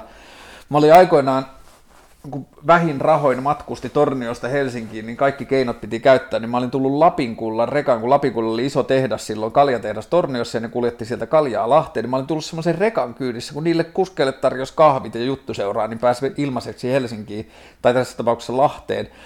Niin mä olin siinä tylsyyksissäni matkalla räplännyt semmoista kiekkoa, joka tulee rekassa sen kuskin mittarin taakse, jonne piirturi piirtää ajot. Suomen laissa on semmoinen määrä, mitä kuskin pitää levätä suhteessa ajoon, niin se oli piirtänyt sinne sitten, niin kuin, se piirtää sinne käyrää siitä, että kuinka paljon siellä rekalla ajetaan ja kuinka paljon levätään. Sitten mä olin katsonut sitä, ja siellä pääsykokeessa, kun piti tehdä levy itse keksimällä ja artistin, niin mä olin, että hemmetti, että se kiekko on varmaan just CD-levyn kokonen että se voisi sopia täydellisesti CD-levyn niin kuin grafiikaksi. Sitten mä laitoin takin päälle ja mä en tiedä, siis siellä sai käydä röökillä, mutta se oli vähän hämärää, että saako sieltä niin kuin koulualueelta muuten poistua. Ja sitten mä muistin, että Arabialla täällä jossain on teollisuusalue ja mä lähdin vaan täysillä juoksemaan sinne kohti vanhan kaupungin koskea ja sitten siinä oikealla alkaa tulla sitä teollisuusaluetta tai semmoista varastoaluetta ja mä lähdin seikkailemaan sinne ja muistaakseni kolmas rekkakuski, jonka mä löysin, niin sillä oli semmoinen rekka, jossa tällainen piirturi oli. Ja sitten mä kysyin, että onko sulla piirturikiekko? Ja totta kai mulla on, että mulla pitää olla. Mä sanoin, onko sulla ylimääräisiä, voinko mä saada kaksi tai kolme sellaista? Sanoin, no kai sä nyt voit saada. Ja sitten mä sain siltä ne piirturikiekot ja sitten mä juoksin takaisin sinne koululle ja läähätin siellä. Ja sitten mä tein sellaisen, tota, vitsi kun mä en muista sitä artistinimeä, mutta se oli niinku rekkakantria ja se oli rakkauslaulu, niin kuin rekkamiehen rakkauslaulu ja se levy, ja siellä oli muun muassa, mä muistan, se oli sen niminen biisi kuin Rakkauden lasti. Ja sitten siellä oli Konginkangas-niminen biisi, joka oli ennen sitä kolaria, koska mä tiesin, että Konginkangas oli rekkakuskeille semmoinen kohta, joka oli niin kuin aina semmoinen, ne tiesi, että no niin mä oon nyt Konginkankaalla, jos ne niin kuin puhelimella jutteli kavereille, että se oli niin tällaisia. Ja sitten siellähän tapahtui se traaginen onnettomuus, jossa rekka niin törmäsi bussin kanssa – ja mä muistan, se oli niinku levy, joka niinku flirttaili suomalaiselle tämmöiselle rekkakuskiestetiikalle, ja siihen mä sain tehtyä CD-levyn, ja sitten mä sain jostain, sieltä, sain, sieltä koululta saatiin tyhjä CD-levy, kotelo, ja niinku, siis pol, niinku tällaisia poltettavia CDRVtä, CDRiä, niin jokaiselle annettiin yksi sellainen, se levy piti se, te, tehdä siihen, mä tärisevin käsin avasin sen sellofaanin siitä, ja se levy istui täydellisesti siihen CD päälle. Sitä ei tarvinnut edes leikata yhtään. Ja sitten siinä oli semmoisia viivoja, jotka näytti niinku päivän määrä, niinku kellonaikoja siinä piirturissa, mihin se kynä piirtää. Niin niihin pystyi kirjoittamaan suoraan biisien nimet. Siitä sit tuli tosi hieno. Ja sitten siellä pääsykokeissa mä pystyin tekemään jotain tommosia juttuja, jossa se, gra, niin se visuaalinen tuotantotaso ei näytellyt roolia siinä tekemisessä, kun siinä oli joku idea tai tarina tai joku semmoinen, niin kuin, että mä ratkaisin ongelman jollakin sillä tavalla, että mulla oli hauskaa ja se oli musta niin kuin palkitsevaa. Sitten sinä kesänä mä menin naimisiin, ja niin, ja se liittyy myös siihen pääsykokeeseen tematiikkaan, että kun mä ajattelin, että se Otto oli saanut 19, mä olin saanut 11, mä menen kohta naimisiin, mä voin tehdä numeroa, tai mulla oli jotain muitakin asioita elämässä, mitä mä voin syksyllä tehdä, mä olin silleen, että mun ei tarvi päästä sisälle, että mä oon niin fiiliksissä, että mä menen naimisiin, että mun elämä muuttuu, ja mulla on vaikka mitä, että mä voin niinku, että se on ihan sama, että, niinku, että, että mä oon päässyt jo näin pitkälle, ja tää on ihan sikaa kivaa, että mun ei tarvi päästä sisään, ja se oli niin kuin osa sitä syytä, miksi mä pystyin päästään irti siitä kysymyksestä jotenkin, että miten niitä opettajia miellytetään. Mä oon muutamia kertoja auttanut jotakin tuttavia tai kavereiden pikkusiskoja tai veljiä tai jotain muita niin kuin sparrannut pääsykokeissa, niin mä oon aina sanonut, että yrittäkää hankkia joku, miksi teitä ei haittaa, vaikka te ette pääse. Että buukatkaa vaikka lennot balille, ja sitten olette silleen, että ette pääse, niin sitten olette silleen, että jes mä pääsen balille, että jos sä pääset, niin sit sun pitää vähän niin kuin pitkin hampain luopua niistä balillennoista ja olla silleen, että no, nyt kävi näin. No joka tapauksessa, sitten mä menin naimisiin, me oltiin Riikan kanssa Saksassa moottoritiellä ajamassa, kun iskä soittaa, ja iskä sanoi, että mä soitin äsken Taikkiin, ja mä kysyin, että kun tänään on se päivä, milloin pääsykoetulokset tulee, niin mä soitin sinne ja kysyin, että hei, että mun poikani on häämatkalla, että mä aloin vaan kysymään, että onko se päässyt taidetteelliseen, tai niin onko se päässyt graafiseen suunnitteluun sisälle, sitten sanottiin, että ottakaa hetki, ja sitten sanottiin, että joo, että onneksi olkoon, poika, ne on päässyt taidetteelliseen korkeakouluun opiskelemaan graafista suunnittelua, niin iska oli ollut vähän aikaa hiljaa, sitten oli kysynyt, voit sä tarkistaa vielä, ettei tässä vaan ole tapahtunut joku virhe, koska iskä tunsi mun, mut niin hyvin ja sitten mun niin kuin, tekemisen niin kuin, taidon mä oon perinnyt isältäni ihan suunnattoman huonon käsialan ja onnekseni saanut sen myös antaa lahjaksi pojalleni, joka joutuu nyt neljännellä luokalla harjoittelemaan A-kirjaimen piirtämistä uudelleen. Mutta joka tapauksessa iskä oli ihan varma, että mulla ei ole mitään mahdollisuutta päästä sisään, koska sille oli tietenkin myös torneosta päin katsottuna kasvanut se käsitys, että taikkiin pääsee ainoastaan ihmiset, jotka osaa piirtää niin kuin valon ja varjon leikkiä omena-asetelmassa uskottavasti. Ja ei mulla ollut ikinä mitään tekemistä sellaisen kanssa. Mun piti piirtää omenan, piirsin ympyrä, jossa oli kanta ja yritin, kirjoitin siihen alle, että se on omena, että jengi ymmärsi. No joka tapauksessa sinne se tieto tuli sitten kuitenkin häämatkalle, että oho, että musta tuli taideteollisen korkeakoulun opiskelija. Ja siellä mä olin seuraavat kaksi vuotta ja se on ollut tosi hyvää aikaa elämässä. Ja siellä taideteollisessa korkeakoulussa mä aloin vasta pikkuhiljaa ymmärtää niin kuin tiettyjä tähän alaan ja näihin asioihin liittyviä jännitteitä. Mä muistan ensimmäiset viikot siellä koulussa niin joku oppilas niin kuin, rupesi äänekkäästi protestoimaan sitä, kuinka me tehdään jotain projektia jollekin kuvitteelliselle yritykselle tai muuta, että eikö näillä töillä ole mitään muuta arvoa kuin kaupallinen arvo ja niin kuin, lisäarvon tuottaminen ja ja niin kuin, että ollaanko me vaan valjastettu johonkin niin kuin kaupallisen koneiston pyörittämiseen ja missä on taiteelliset arvot ja graafinen suunnittelu ei voi olla taidetta, koska siinä on aina asiakas ja niin edelleen.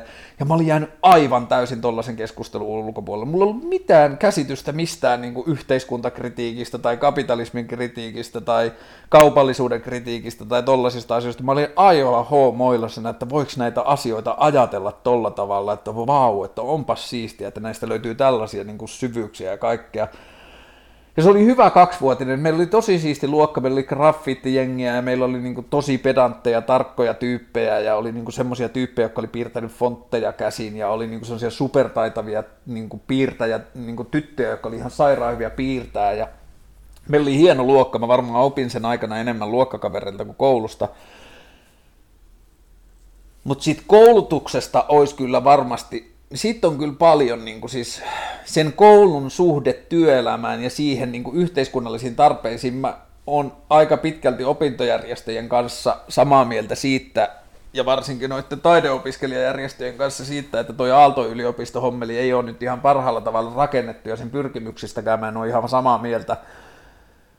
Mutta jotain niin kuin realismia se koulu tarvi. Siellä koulussa eli semmoinen niin kuin puolalaisen julistetaiteen korkeat ideaalit. Siellä siis oli semmoinen kaunis ajatus semmoisesta niin kuin taiteen kaltaisesta lähestymisestä ongelmanratkaisuun siihen, että minä saan käsiteltäväksi niin nyt tämän suuren amerikkalaisen kirjallisuuden klassikon, joka on käännetty puolaksi, ja minun pitää keksiä sitä markkinoiva juliste tai keksiä sille kirjalle kansi, jossa yhdellä viivalla tai jo yhdellä muodolla summaan sen koko kirjan kauneuden niin kuin yhdeksi visuaaliseksi esitykseksi. Ja se on ihan sairaan kaunis ajatus ja se on auttanut mua elämässä varmaan eniten eteenpäin, että siellä mulla tuli se, että aivan totta, että mun pitää ratkoa ongelmia, mun pitää keksiä ideoita, jotka kertoo ja välittää viestejä, mun pitää tehdä asioita ihmisille ymmärrettäväksi ja innostuttavaksi ja niin kuin sellaisiksi, että ne voi tarttua. Ja sitten on ollut varmasti eniten hyötyä mulle niin kuin kaikesta, mitä mä oon oppinut, niin kuin, että se ei, se, se ei liity vaan siihen graafiseen suunnitteluun eikä siihen, mutta että se oli ihan sairaan hyvä koulu, että joutui miettimään asioita sitä kautta. Mutta sillä koulutuksella ei ollut mitään yhtenäväisyyspintaa niin kuin reaalimaailman työelämän kanssa. Mä en sano, että sen pitäisi opet, niin kuin tehdä oppilaita niin kuin oppilaista mainostoimistojen työläisiä, mutta sillä koululla voisi olla myös se arvo, että se auttaisi ihmisiä ymmärtämään sitä maailmaa. Jos taideteollisesta koulusta menee graaf, niin kuin mainostoimistoon töihin tai niin kuin kaupalliselle puolelle töihin, niin lähes kaikki pitää aloittaa nollista että ne, niin kuin, niiden maailmat kohtaa niin vähän, ja mainostoimistot kävi tosi vähän pyörimässä siellä, ja silti mä en tiedä mikä tilanne on nykyään, ei se enää ole niin paljon, mutta varsinkin silloin 2000-luvun alussa ja varsinkin siitä taaksepäin, niin mainostoimistot ja taideteollisen korkeakoulun graafinen suunnittelu, ne oli niin kuin silleen hand in hand, että ne oli niin kuin siis semmoinen niin kuin ja siis mä muistan silloin vuosituhannen alussa ja niin kuin 90-luvun lopussa, miten iso juttu ne taikin pääsykokeet oli. Sinäkin vuonna vielä, kun mä pääsin sisään, niin sinne haki 380 ihmistä ja pääs 15. Et se oli tosi pieni se prosentti, mutta se oli ihan jotain maagista, että joku pääsi taikkiin sisään. Niin kuin se, niin kuin, että siihen liittyi ihan hirveästi kaikkia huhuja ja mystiikkaa ja kaikkea semmoista. Ja se oli semmoinen niin kuin creme de la creme, että siinä oli semmoinen niin kuin visuaalisen suunnittelun eliitin, niin kuin, että ei ollut hienompaa paikkaa koko alalla päästä kouluun ja niin kuin, päästä opiskelemaan ja kaikkea. Ja se oli, niin kuin, se oli tosi tosi vaikuttavaa. Ja kyllä siellä oli tosi siisti se kulttuuri sisälläkin, siellä oli hienoja kulttuuriperinteitä ja kaikkea semmoista, ja se oli hieno paikka, mutta se koulutus ei kyllä niin kuin ihan hirveästi ehkä vastannut tämän maailman tarpeita ja vaatimuksia. Mutta pyrkimykset oli hyvät ja hienot, ja siis niinku, sieltä Taikistahan on aina kasvanut superhyviä kuvittajia ja kaikkea semmoista, että se on onnistunut kyllä tekemään laajan variaation erilaisia niinku, osaajia, ja hirveän paljon kriittisiä ajattelijoita ja semmoisia, jotka pystyy kyseenalaistamaan rakenteita ja kaikkea. Et en tiedä, joku siellä on niin semmoinen hieno siemen sisällä, joka synnyttää paljon hyviä asioita. En tiedä, mikä tilanne on nyt, sitten on kuitenkin 15 vuotta, kun, ei kun 11 vuotta, kun mä oon päässyt sisään vai 12 vuotta, että hankala niin kuin, kuvitella edes sitä kaikkea, mutta että, niin kuin, paljon hyviä ristiriitaisia muistoja liittyy taideteolliseen korkeakouluun. Ja sitten taideteollisessa korkeakoulussa oli alkamassa kolmas luokka, ja mä sain puhelun, että tuletko velilehteen töihin. Velilehti oli silloin tämmöinen tota, trendilehden alle perustettu miestenlehti, joka tämä on vähän pahasti sanottu, mutta että sen lehden tarkoitus oli luoda paikka, jossa Lumene voi myydä miehille tarkoitettuja tuotteitaan. Se ei ole ihan hirveästi edes niin kuin liioteltu, mutta tämä, niin kuin, se kuvaa hyvin sitä lehteä ja sen niin kuin, paikkaa tässä maailmassa tämä ottaen huomioon, niin ei pidä ajatella, etteikö sitä olisi tehty tosissaan ja eikö sitä olisi tehty intohimolla. Sen sisällä oli ihmiset, niin kuin kaikki, jotka teki siihen lehteen töitä, teki ihan sika to- tosissaan. Niin kuin, että Suomessa harvoin tarjoutuu semmoisia mahdollisuuksia, että ihmisille, jotka on kiinnostunut vaatteista, niin ne saa oikeasti tehdä niin kuin muodista juttuja silleen tosissaan ja stylata ja muuta. Ja ihmiset, jotka on kiinnostunut kirjoittamaan henkilöjuttuja, niin Suomessa ei ihan hirveästi ole tilaa kirjoittaa niin kuin pieteetillä henkilöjuttuja urheilijoista tai niin kuin, että semmoisia niin laukaisupaikkoja, mitä velilehti tarjosi, niin niitä ei ihan hirveästi ole. Joten sitä lehteä tehtiin ihan tosissaan, mutta että se niin kuin lehti myös summasi tosi hyvin sen, että mikä suomalaisessa aikakausilehtiperinteessä tai aikakausilehtiperinteessä ehkä yleisestikin on ihan päin persettä, että ne on niin kuin keksittyjä markkinoita. Että jos aikakausilehdiltä otettaisiin mediamyynti ja puhelimyyntiosastot hetkeksi pois, nähtäisiin oikeasti se, että minkä verran täällä on tilaa tuommoiselle aikakausilehtijournalismille. Että se on niin kuin inflatoitu markkina, että se niin kuin miettii jotakin A-lehdet, sen nimessä on lehdet. Ja maailman ympärillä on niin kuin murtunut ja räjähtänyt ja palannut ja tärissyt niin, kuin niin monta kertaa viimeisen kymmenen vuoden aikana, mutta silti se talo pyörii edelleen lehtien ympärillä pääasiassa. Ja sehän johtuu siitä, että sinne on palkattu semmoisia ihmisiä, joiden tehtävä on tehdä lehtiä. Mä osaan kirjoittaa neljän sivun juttuja, tai että mä oon velho InDesignissa, niin sellaisia ihmisiä on hankala palkkaamisen jälkeen pakottaa tekemään jotain muuta, että kun tämä internet tulee, niin sun pitäisi opetella nyt journalistista koodausta tai mitä ikinä, ja ne lehdet on sen vankeja. Mutta se oli tosi opettava koulu. Silloin oli vielä Forma Publishing, joka sitten myöhemmin ostettiin. Ja siellä oli tämä velilehti ja trendi ja muutama muu lehti. Ja siellä oli paljon ihmisiä, jotka teki kovalla intohimolla töitä. Ja sitten siellä oli markkinointiosasto, jossa myös tehtiin kovalla intohimolla töitä, mutta ne maailmat on vaan niin erilaiset. Journalistinen maailma ja markkinoinnin maailma, ne on niin kuin, se on vaan niin jännää, että tollaselta alalta, mikä on niin kuin lähtökohtaisesti intohimo ala. Siis totta kai Erkon perheellä tai jollakin Hesarilla tai muulla on ollut mielessä toimeentulo ja, ja, ja niin kuin rahanteko jo silloin, kun Helsingin Sanomia on perustettu, mutta kyllä siellä on aika vahva tarve ollut, ol, niin kuin olla ta, kertoa tarinoita ja uutisia ja, ja ottaa kantaa maailmanmenoon ja tarjota vaihtoehtoisia näkemyksiä ja kertoa asioista, jotka on tärkeitä ja niin edelleen. Mutta jotenkin tuntuu, että modernista maailmasta – tällainen ajatus on kadonnut täysin. Lehtiä tehdään siksi, koska autoja pitää myydä ja siinä niin kuin liikkuu paljon rahaa. Hyvä esimerkki oli Velilehen 1, 2 tai 3 vuotissynttärit, en muista mitkä ne oli, jotka pidettiin sillassa Kunglika-klubbenissa, nykyisessä DTMssä, siinä ruotsalaista teatteria vastapäätä. Sinne kutsuttiin 7500 tai 700 ihmistä, josta 4500 meni niin kuin, vai 500 enemmänkin. Siis varmaan 5500 kutsua meni niin kuin kaupallisille sidosryhmille brändipäälliköille ja markkinointijohtajille ja mainostoimiston vetäjille ja muille. Jos mietitään Vice-lehteä ja sen alkutaipaletta, niin Vicein bileethän oli sitä, että lukijat halusivat tavata toisiaan. Ja sitten niin kuin suomalainen kaupallinen lehtiteollisuus pitää synttärit, niin ne palkkaa sinne lapkon soittamaan rokkia ja sitten niin kuin jakkupukunaisia korkkareissa, jotka ei ymmärrä lapkosta yhtään mitään, tulee kilistelemään niin kuin sille, että onpas meillä hieno tuote, että meidän nämä lumenen miesten tuotteet on noussut niin kuin 13 prosenttia viime vuonna. Ja se on jotenkin niin jotenkin ahdistavan läävä kulttuuri, kun ajatellaan, että kuinka paljon intohimoa tai semmoista tekemisen intoa niiden lehtien tekemiseen käytetään – ja sitten yhtäkkiä saatetaan markkinointiosastolta tulla kertomaan, että ah, by the way, että me ollaan muuten myyty teidän niin kuin, kauniiseen naistenlehen kanteen tämmöinen huulipuna näyte, että keksikää sille paikka, että se tulee liimatipalla sinne, että kuluttajat pääsee kokeilemaan tämmöistä uutta niin tota, L'Orealin niin, niin, tota, syksyn uutuusväriä. Ja siis se, se, niin kuin se kone pyörii jotenkin aivan järjettömällä tavalla väärään, väärään suuntaan ja oudoilla vaihteilla. Ja siinä ei jotenkin ole niin kuin, siis missä vaiheessa on lopetettu kyseenalaistamatta sitä, tai missä vaiheessa on ruvettu palkkaamaan toimitusjohtajia, joille annetaan ainoaksi tehtäväksi pitää se taloudellinen kone pyörimässä.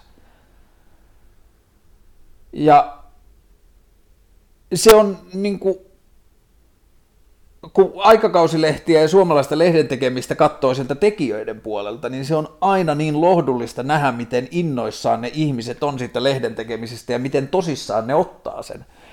Että Aikakausilehtien AD tulee omalla ajallaan yöllä korjaamaan kanteen jääneen tyhmän välistyksen, joka on jäänyt niitä itseä harmittaa. Kukaan muu ei edes huomaisi, mutta kun ne ottaa sen työnsä niin, niin kuin silleen kunnialla ja niin kuin sillä tavalla, että ne haluaa tehdä parasta mahdollista duunia, ja sitten samaan aikaan toisaalla toiset kunnioittaa sitä työtä niin paljon, että me myytiin teidän kanteen tämmöinen niin sivuläppä, että se nyt peittää niin tota, irtomyyntipisteissä puolet teidän kannesta, mutta me saatiin siitä 16 tonnia, niin se oli hyvä diili. Ja se on niin kuin,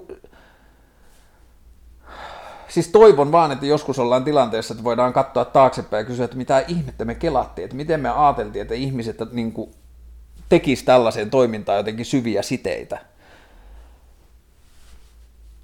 Ja se velilehden aika oli tosi opettavaista, ja sinä aikana mä tajusin, että ei mustaa graafikoksi. Sitä ennen sitä oli tehnyt Tuomas Toivonen, joka on ihan sairaan hyvä AD, ei kun anteeksi, Tuomas Jäskeläinen, joka on ihan sairaan hyvä AD, ja sen mun jälkeen siihen tuli Pekka Toivonen, joka on ihan superhyvä AD myös. Ja mä olin siinä välissä, ja mä sain nähdä, mitä Tuomas teki, sitten mä tulin jatkamaan siihen, ja sitten kun mä jäin pois, mä sain nähdä, mitä Pekka teki, ja mä olin silleen, että ei hemmetti, että onneksi mä menin pois, että mä melkein pilasin sen lehden.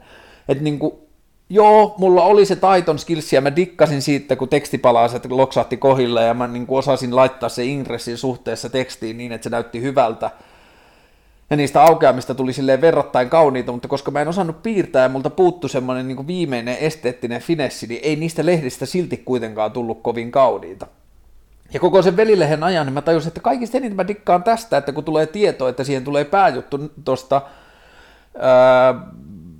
vaikka PMMPstä, niin sitten mä pääsin miettimään sitä, että miten me kuvataan ne, minkälainen tarina me kerrotaan niistä, minkälaisia vitsejä me pystytään tekemään niin kuin liittyen siihen, että me niin kuin esitetään uusia näkökulmia tällaiseen vanhaan ilmiöön, ja minkälainen typografinen lähestyminen siihen, minkälainen alkuaukeama on, ja hei, että AD, niin kuin, valokuvaajan kanssa ja stylistin kanssa innostua, että tehdään tällainen ja tehdään tällainen ja kerätään tällaisia juttuja ja niin edelleen. Ja se oli ihan sairaan kiva ja se oli sitä ongelmanratkaisua ja tarinankerrota, että minkälainen tarina me tehdään tähän ympärille ja muuta. Ja mä tajusin, että tämä on se, mitä mä haluan tehdä. Mä haluan tehdä niin kuin näitä. Mä haluan kertoa näitä tarinoita ja mä haluan ratkaista niitä ongelmia. Mä haluan syventää sitä jotenkin sitä kokemusta ja niin kuin tarjota siihen siistejä palasia ja niin edelleen. Ja sitten kun tarjo- tilaisuus tuli, mun ystäviä muutama oli ajautunut keskusteluun Loader-nimisen tapahtumatuotantofirman kanssa, joka oli niin kuin ton elämystaikureiden seuraaja, oli kasvanut aika isoksi yritykseksi, jolla oli kova meininki, ja niille tuli, ne oli tapahtumatuotantofirma, joka oli vähän niin kuin kasvanut hyväksi siinä, että ne osasi vetää trussia ja messumattoa ja tehdä te- tilasta sairaan kaudin näköisen ja niin, että homma toimii ja ihmiset sai juomaa ja ruokaa ja kaikilla oli mukava olla ja musiikkia ja valoja ja kaikki miellytti. Mutta sitten yhtäkkiä niille tuli koko ajan enemmän ja enemmän kysymyksiä, että hei, että miten me yhdistetään tämä meidän markkinointi ja miten me kerrotaan tämä ja tämä tarina, että tämä on samalla lanseeraus ja miten, minkä, miten tämä teema voisi näkyä. Niin ne huomasivat, että ne tarvii enemmän ja enemmän suunnitteluosaamista, ne halusi perustaa suunnitteluosaston, ja mun ystäviä mainostoimistomaailmasta Tapu Haro ja Lauri Vassinen ja Pauli Varoma, ja myöhemmin Antero Nuutinen oli menossa sinne suunnitteluosastolle ja pojat, niin kuin mä olin jotenkin päätynyt niiden kanssa juttu sille, mä olin niin kuin ehkä sanonut jotenkin, että mä en ole välttämättä hirveän kiinnostunut olemaan lehdessä, tai sitten ne ajatteli, että hei, me tarvitaan myös nuori graafikko tähän mukaan, joka tekee asioita, että pyydetään Karlea, ja mä taas ajattelin, että hei, tämä on mun niin kuin, Rita Haywardin, niin että tämä on mun avain pakoon tuosta niin graafisen suunnittelun tuotannosta, että tuolla tehdään suunnittelua, tuon suunnittelua, tuon ongelmanratkaisua, tonne mä haluan, ja sitten me mentiin sinne töihin, ja silloin mä lähdin velilehdestä, ja se on vähän niin kuin viimeinen kerta, kun mä oon tehnyt työkseni InDesignia tai fotaria, ja se on ollut 2007 tai 2008 joskus silloin. Mutta sitten mä aloin mennä niinku syvemmälle vähän niinku mainontaan. Siitä niinku lähti sitten matka niinku kohti mainostoimistoja ja mainontaa. Ja siellä me alettiin tekemään just sitä, niin kuin mitä mä äsken kuvasin. Me ruvettiin ratkomaan niitä ongelmia ja me tehtiin mm, yritystapahtumille me keksittiin niin kuin innostavia ideoita tai tarinoita, että hei, että tässä on toinen yritys, joka kutsuu sidosryhmiään, sidosryhmäänsä niin kuin 300 ihmistä ja ne haluaa niin kuin pitää niille bileet, jotka ne muistaa ja ne haluaa kertoa niille tällaista asiasta ja ne haluaa ottaa niiden kaikki työntekijät tuoda samaan paikkaan ja tehdä niiden kanssa tällaisia juttuja, bla bla bla. Ja me ratkottiin niitä ja me oltiin sille, että hei, että ne vois kutsua tällä tavalla, että niille voi tulla kotiin tämmöinen kortti, josta ne ei tiedä mihin se liittyy, mutta siinä on vaan päivämäärä ja bla bla bla. Ja niin kuin se oli tosi innostunutta ja siistiä ja kivaa, ja niin kuin yhtäkkiä sen huomasi, että se kone toistaa tosi paljon itseään, että se on koko ajan sellaista, niin kuin, että, aa, että tehdään niin tota merirosvubileet, että tehdään sinne irtosilmäboolia, koukkukakku ja niin edelleen. Ja sitten sit, niin kuin jotenkin yhtäkkiä vaan huomasi, että me ollaan vaan osa tällaista koneistoa, jonka on vaan pakko saada näitä ideoita mahdollisimman nopeasti ulos, että sitä messumattoa saadaan myytyä mahdollisimman paljon, koska se kate on siellä ja niin edelleen. Sitten kävi vielä samaan aikaan sillä tavalla, että Juha Aalto, joka pyöritti sitä loaderia, oli ystävystynyt näiden tyyppien kanssa, joista syntyi 358, että siellä oli Erkki Isarra ja Ale Lauraeus ja Antero Jokinen ja Peter Parmer ja ketä kaikkia siellä oli. Ja yhtäkkiä me huomattiin, että alakertaan sen tilan alapuolelle, missä me tehtiin töitä, että sinne tulee uudet pöydät ja uusi sisustus, hetkinen, että sinne perustaa mainostoimista, että sinne tulee 358, joka alkaa tekemään markkinointiviestintää ja suunnittelua ja nostaa sitä tapahtumatuotantoja niin kuin markkinointia ja markkinointiviestintää uudelle tasolle. Sitten oltiin vähän että hetkinen, että eikö meidän pitänyt olla nämä jätkät, että eikö meidän pitänyt miettiä näitä asioita. Ja sitten yhtäkkiä se kommunikaatio meni vähän semmoiseksi hähmyseksi ja yhtäkkiä ei oikein kukaan ei tiennyt mitä tapahtuu ja muuta. Ja niin kun sit se tilanne rupesi ahistaa ja mä huomasin, että mua kutsuttiin koko ajan vähemmän ja vähemmän palavereihin. Mä epäilen, että se johtuu osittain siitä, että mä kyseenalaistin liikaa. Että kun ihmiset oli vaan sillä tavalla, että älkää nyt jaksako fiilistellä tällaisia pikkuasioita, kun meillä on nyt nämä messumatot, että mitä nopeammin me saadaan messumattoneliöitä myytyä, niin sitä parempi kate tästä tulee. Että niin kuin että me ollaan jo sovittu, että merirosvobileet, niin älkää nyt jaksako enää fiilistellä mitään silmälappuja, että niin kuin, että come on, että nyt vaan tuotantoon. Ja sitten kun itse meni koko ajan vaan sen ongelmanratkaisu ja tarinankerronnan kautta niihin palavereihin, niin sitten sitä alkoi varmaan muodostua vähän semmoiseksi niin kuin kyseenalaistavaksi niin kuin rääpäleeksi, joka ei niin kuin ymmärrä sitä isoa kuvaa, mitä oikein ollaan tekemässä, ja niin kuin, josta on vaan niin kuin, jotenkin vaivaa ja niin kuin ongelmallisuutta. Niin sitten mä rupesin itse turhautumaan siihen tosi paljon ja sitten tietenkin samalla pelkäämään myös potkuja. Ja sitten mä kerkesin taas, tästä tuli semmoinen niin kuin kuuden vuoden jakso, jossa, jo, jolla mä olin viidessä työpaikassa, jossa mä aina vähän niin kuin onnistuin välttämään potkut, kunnes viimeisessä se ei enää onnistunut, mutta mä olin tota, ää, velilehdessä niin kuin mä en välttänyt potkia, potkuja, ihmisiä oikeasti harmitti, kun mä jäin sieltä pois, Loaderissa mä luulen, että mä sain vältettyä potkut, että ne olisi voinut tulla aika pian, koska se mun rooli oli mennyt aika tarpeettomaksi. Sitten mä päädyin sellaiseen mobiilifirmaan kuin Starkat, jossa mä kerroin, että mä haluan ratkaista ongelmia, mä haluan te- kertoa tarinoita ja niin kuin, että mobiilihomma on niin teknistä ja muuta, että ette oikeasti pysähdy miettimään, mitä niin kuin, mitä kaikkia mahdollisuuksia teillä on. Ja ne, niin kuin, mä en ole ikinä ollut työhaastattelussa, jossa mä en olisi saanut työpaikkaa, koska mä oon jotenkin niin innoissaan niistä jutuista, niin ihmiset näkee sen innon. Mutta sitten kun se realismi tulee, niin se niin kuin, lyö molempia avokädellä naamalle, että ei tämä nyt, niin kuin, että kun ei tämä arki ole vaan tuommoista haahuilua, ja sitten mä petyn siihen.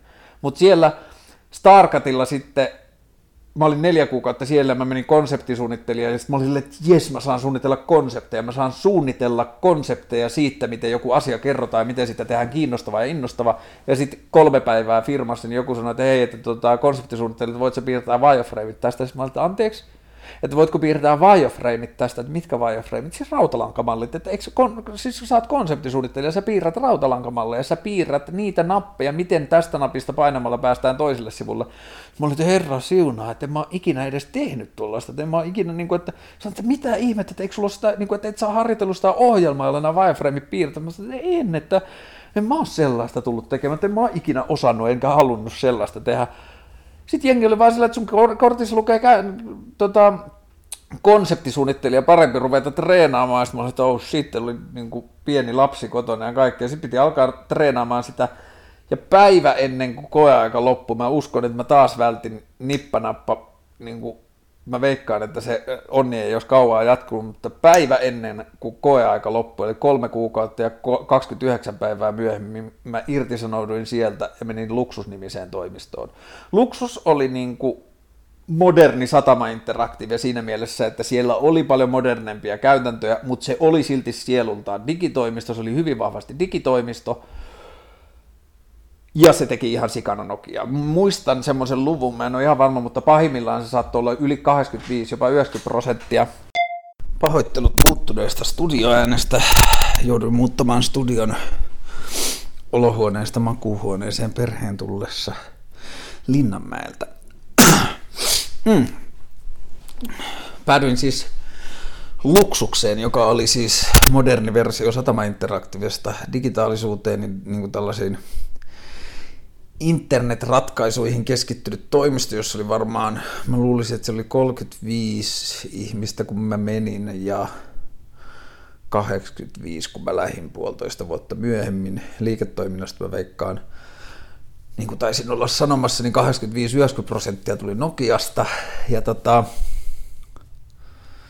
se oli kyllä tosi hyvä, siis se oli niin kuin siis, se oli tosi hyvä kristallisoituminen se firma siitä, mitä Nokia – niin kuin parhaimmillaan ja pahimmillaan teki, että se, oli, niin kuin, se olisi ihan hyvin voinut olla Nokian markkinointiosasto, se olisi ihan hyvin voinut, voitu ostaa, tai siis se olisi varmaan ollut mon, monen vuoden ajan Nokian olisi ollut järkevää ostaa se firma sisäänsä ja pitää sitä markkinointiosastona.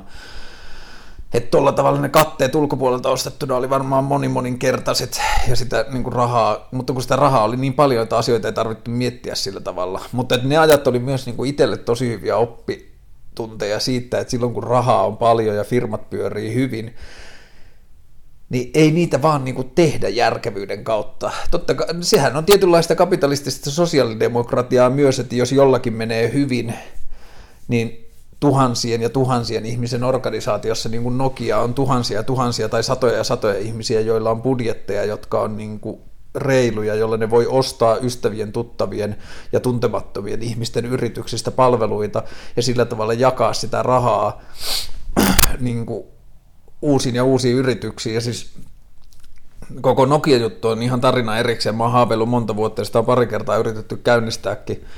Jospa tuon TV-työn kautta se saattaisi joskus jopa tulla mahdolliseksi, mutta mä oon vuosia haluttanut tehdä dokumentti Nokiasta, niin kuin dokumentti siitä, että mitä kaikkea se synnytti Suomeen ja minkälaisia tarinoita siitä löytyy. Mä oon itse ollut joissakin tarinoissa mukana, ei mitään kovin hurjia, mutta siis Mä muistan, että kun N97 oli semmoinen Nokian yksi niistä ihan siis niin kuin superflopeista, semmoinen puhelin, jonka alta aukesi näppäimistä. Kun mä sanon superfloppi, niin mä en tarkoita myyntejä, vaan mä tarkoitan tuotetta. Sitä myytiin ihan sikana, mutta kaikki ihmiset, jotka käytti sitä puhelinta ja uskalsi sanoa mielipiteensä ääneen, pystyy helposti toteamaan, että se oli ihan susi. Niin siitä tuli 2.0 käyttöliittymä päivitys, joka siis korjasi jotakin ihan naurettavan niin kuin arkipäiväisiä ongelmia ongelmia, että siis tyyliin sen 2.0 päivityksen pihvi oli, että ei enää kaadu käynnistettäessä, tai siis jotakin niin kuin, että kartat vihdoin toimivat, tai ne oli ihan uskomattuja juttuja. Niin mä muistan, että pelkästään siellä luksuksella, pelkästään meidän tiimi, joka teki siihen 2.0 päivitykseen liittyvää lanseerausta, niin meidän kautta meni 120 000 euroa niin kuin luksukseen ja alihankkijoille, animaatiofirmoille ja valokuvaajille ja videofirmoille ja muulle. Ja tota, siis me oltiin varmaan vaan niin kuin pisara siinä meressä, että mä uskon, että se 2.0 lanseeraukseen käytettiin varmaan puoli miljoonaa viiva miljoonaa, ja se oli yhden yli 60 puhelimen linjastossa olevan puhelimen, kylläkin flagship-puhelin, mutta silti, niin sen käyttöliittymä päivitykseen tarkoitettu markkinointiraha, joka oli tyyliin puolen miljoonan tai miljoonan luokkaa, niin se kertoo sitten mittasuhteesta. Mutta sitten esimerkiksi mä muistan sellaisen Nokian mä en muista mikä se numero oli tai se malli, mutta siis tavallisesta puhelimesta tehtiin editio, joka oli tarkoitettu vähän niin kuin golfväelle. Siellä oli joku tämmöinen gamebook, että sinne pystyi pitämään kirjaa golfista ja siinä oli jotain niin kuin muita tällaisia juttuja. Ja tämä kertoo hyvin sitä Nokia menosta siihen aikaan, että oikeasti kuviteltiin, että voidaan tehdä puhelin golfkohderyhmälle. Mutta sen lanseeraus oli sellainen, että toimittajia lennätettiin St. Andrewsiin ja niin kuin kaikkea tällaisia, että oli tämmöisiä golf-tapahtumia ja muuta. Ja mä muistan, että joku kertoi laskeneensa sen jälkeenpäin, että kun se puhelin tuli myyntiin ja se määrä, mitä sitä, sitä myytiin globaalisti suhteessa siihen markkinointibudjettiin, mitä siihen käytettiin, kun ihminen tuli Nokia liikkeeseen ja ilmoitti, että haluan ostaa tämän ja tämän puhelimen, niin Nokialle olisi tullut halvempaa sanoa, että älä osta sitä puhelinta ja antaa 80 000 euroa sille ihmiselle kuin myydä se. Että muistaakseni sen puhelimen globaali myynti oli jotain 30.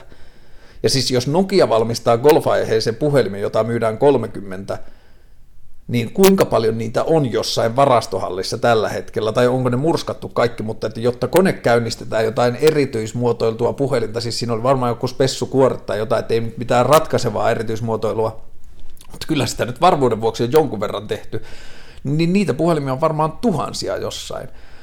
Ja siis no Helsinki varsinkin, mutta maailma, maailma laajemminkin, mutta Helsinki on täynnä tarinoita siitä, minkälaisia juttuja Nokia niin kuin synnytti. Että tuolla on varmaan Espoossa aika monta kivitaloa ihmisillä, joilla on ollut firma, joka on tehnyt töitä Nokialle asioita monen vuoden ajan, joista juuri mikään ei ole tullut millään tavalla ulos nähtäväksi. Et, m- niin kuin, mä tein vuoden ja kahdeksan kuukautta Nokiaa, periaatteessa melkein pelkkää Nokiaa luksuksella, ja kovin monikaan niistä ei nähnyt päivänvaloa siinä mielessä, miten markkinointiviestintä yleisesti ajatellaan, että se pitäisi näkyä jonnekin. Että ne asiat oli haudattuna jonnekin niin kuin nokia.com-domainin neljännen alasivun pohjalle, niin kuin kymmenien ja kymmenien tuhansien projekteja, jotka on silleen, että jos sä oot kiinankielinen N97-puhelimen käyttäjä, jolloin ongelmia laturin kanssa, niin sulle me ollaan tehty tällainen video. Et siis se oli niin kuin, se oli aivan jotenkin käsittämätöntä. Mutta sekin oli hauska firma, se oli hyvä firma, se oli hyvää jengiä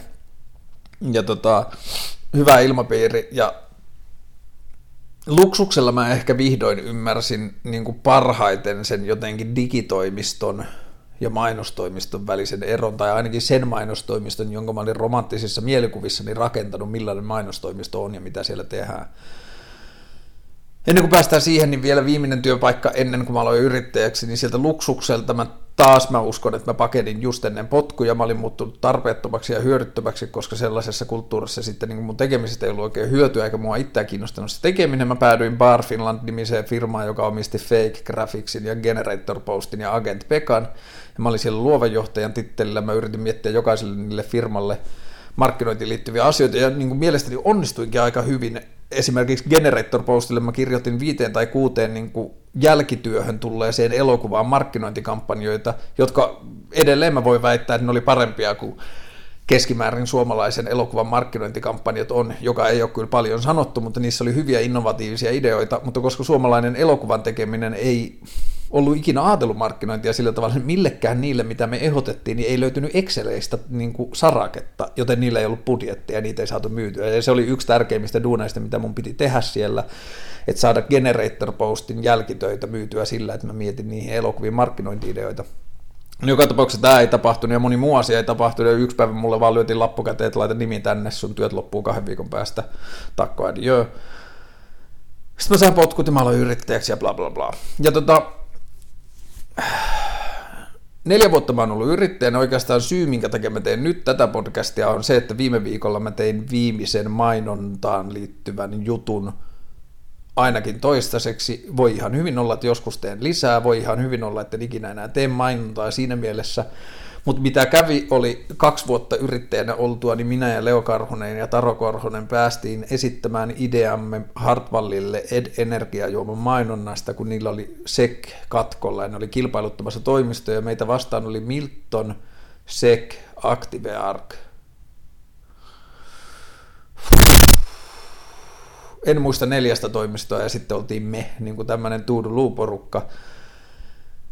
Ja kun se kilpailutettiin se edi, ja se kilpailutettiin, niin kuin toimistot pistetettiin yhdestä viiteen, niin kakkonen oli saanut 3,6 pistettä, ja me saatiin jälkeenpäin tietää, että me oltiin saatu 4,7 vai 4,8, ja me saatiin se tili, ja meidän idea oli, mitä me esitettiin sinne, että niin kuin, ensinnäkin, että niin kuin, kun me näytettiin tai käytiin läpi Edin vanhaa mainontaa, mitä niillä oli ollut aikaisemmin, että lopetetaan kohderyhmän aliarvioiminen, että ei yritetä puhua niille jotenkin, niin kuin, joo, mikä menosta riitseillä, niin kuin semmoista niin kuin tyhmää nuorisokieltä ja semmoista niin kuin, chiikatkaa miten kuulee juttui, vähän energiaa päivääsi, joo, joo, että niin kuin yritetään päästä kaikesta siitä eroon ja ruvetaan reagoimaan asioihin niin kuin ihminen reagoisi. Kyse ei ole siitä, että brändistä yritetään tehdä ihmistä, vaan että brändille luodaan mielessä, että minkälainen niin kuin toimija – tämä brändi olisi tilassa, ja sitten kun siinä tilassa tapahtuu asioita, niin miten tällainen toimija reagoisi niihin. Ja sitten me alettiin niin kuin fiilistellä asioita ja jakaa asioita ja, ja, ja synnyttää asioita ja yksi mun mielestä siisteimmistä mainontaan liittyvistä asioista, mitä mä oon kohdannut, on se, että Hartwall otti niin kuin hyvällä vastaan sen, kun me ehdotettiin heti alussa, että voitaisiko sopia, että yksi Edin ääneen, niin kuin tämän Ed-energian ääneen sanomattomista tavoitteista olisi se, että pyritään vähentämään tämän energiajuoman kulutusta alle 18-vuotiaissa, ja se sopi kaikille. Ja sitten tehtiin linjapäätöksiä, että mitään mainoksia ei ikinä Facebookissa saa ostaa sillä tavalla, että se näky, saattaa näkyä alle 18-vuotiaille, ja kaikki sisällöt suunnitellaan vanhemmalle kohderyhmälle, ja aina kun meillä on mahdollisuus, niin me irrottaudutaan jonnekulttuurista tai tehdään niin kuin pesäeroa siihen ja niin edelleen. Jossakin vaiheessa harkittiin jotain K18-asioiden tekemistä, että oltaisiin laitettu kauppoihin pyyntö, että älkää myykö enää edi alle 18-vuotiaille ja muuta tällaista, mutta sitten me huomattiin, että se saattaa niin kuin iskeä takaisin, että siitä saattaa tulla se kielletty hedelmä ja niin edelleen, että se saattaa vaan syventää sitä niin kuin energiajuoman haittavaikutuksia.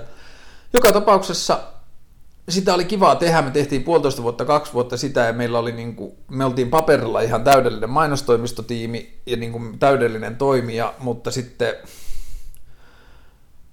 oma tapa tehdä ja se, miten mä haluaisin tehdä noita juttuja, ei niin kuin kuitenkaan ehkä loppujen lopuksi sopinut siihen, minkälaiset tuollaisen ison firman tarpeet on. Sellaisen ison firman tarpeet on, niin kuin, että niiden pitää tietää etukäteen, niiden pitää osata ennakoida ja niiden pitää niin kuin, pystyä lukemaan niitä asioita sillä tavalla – ja niin kuin,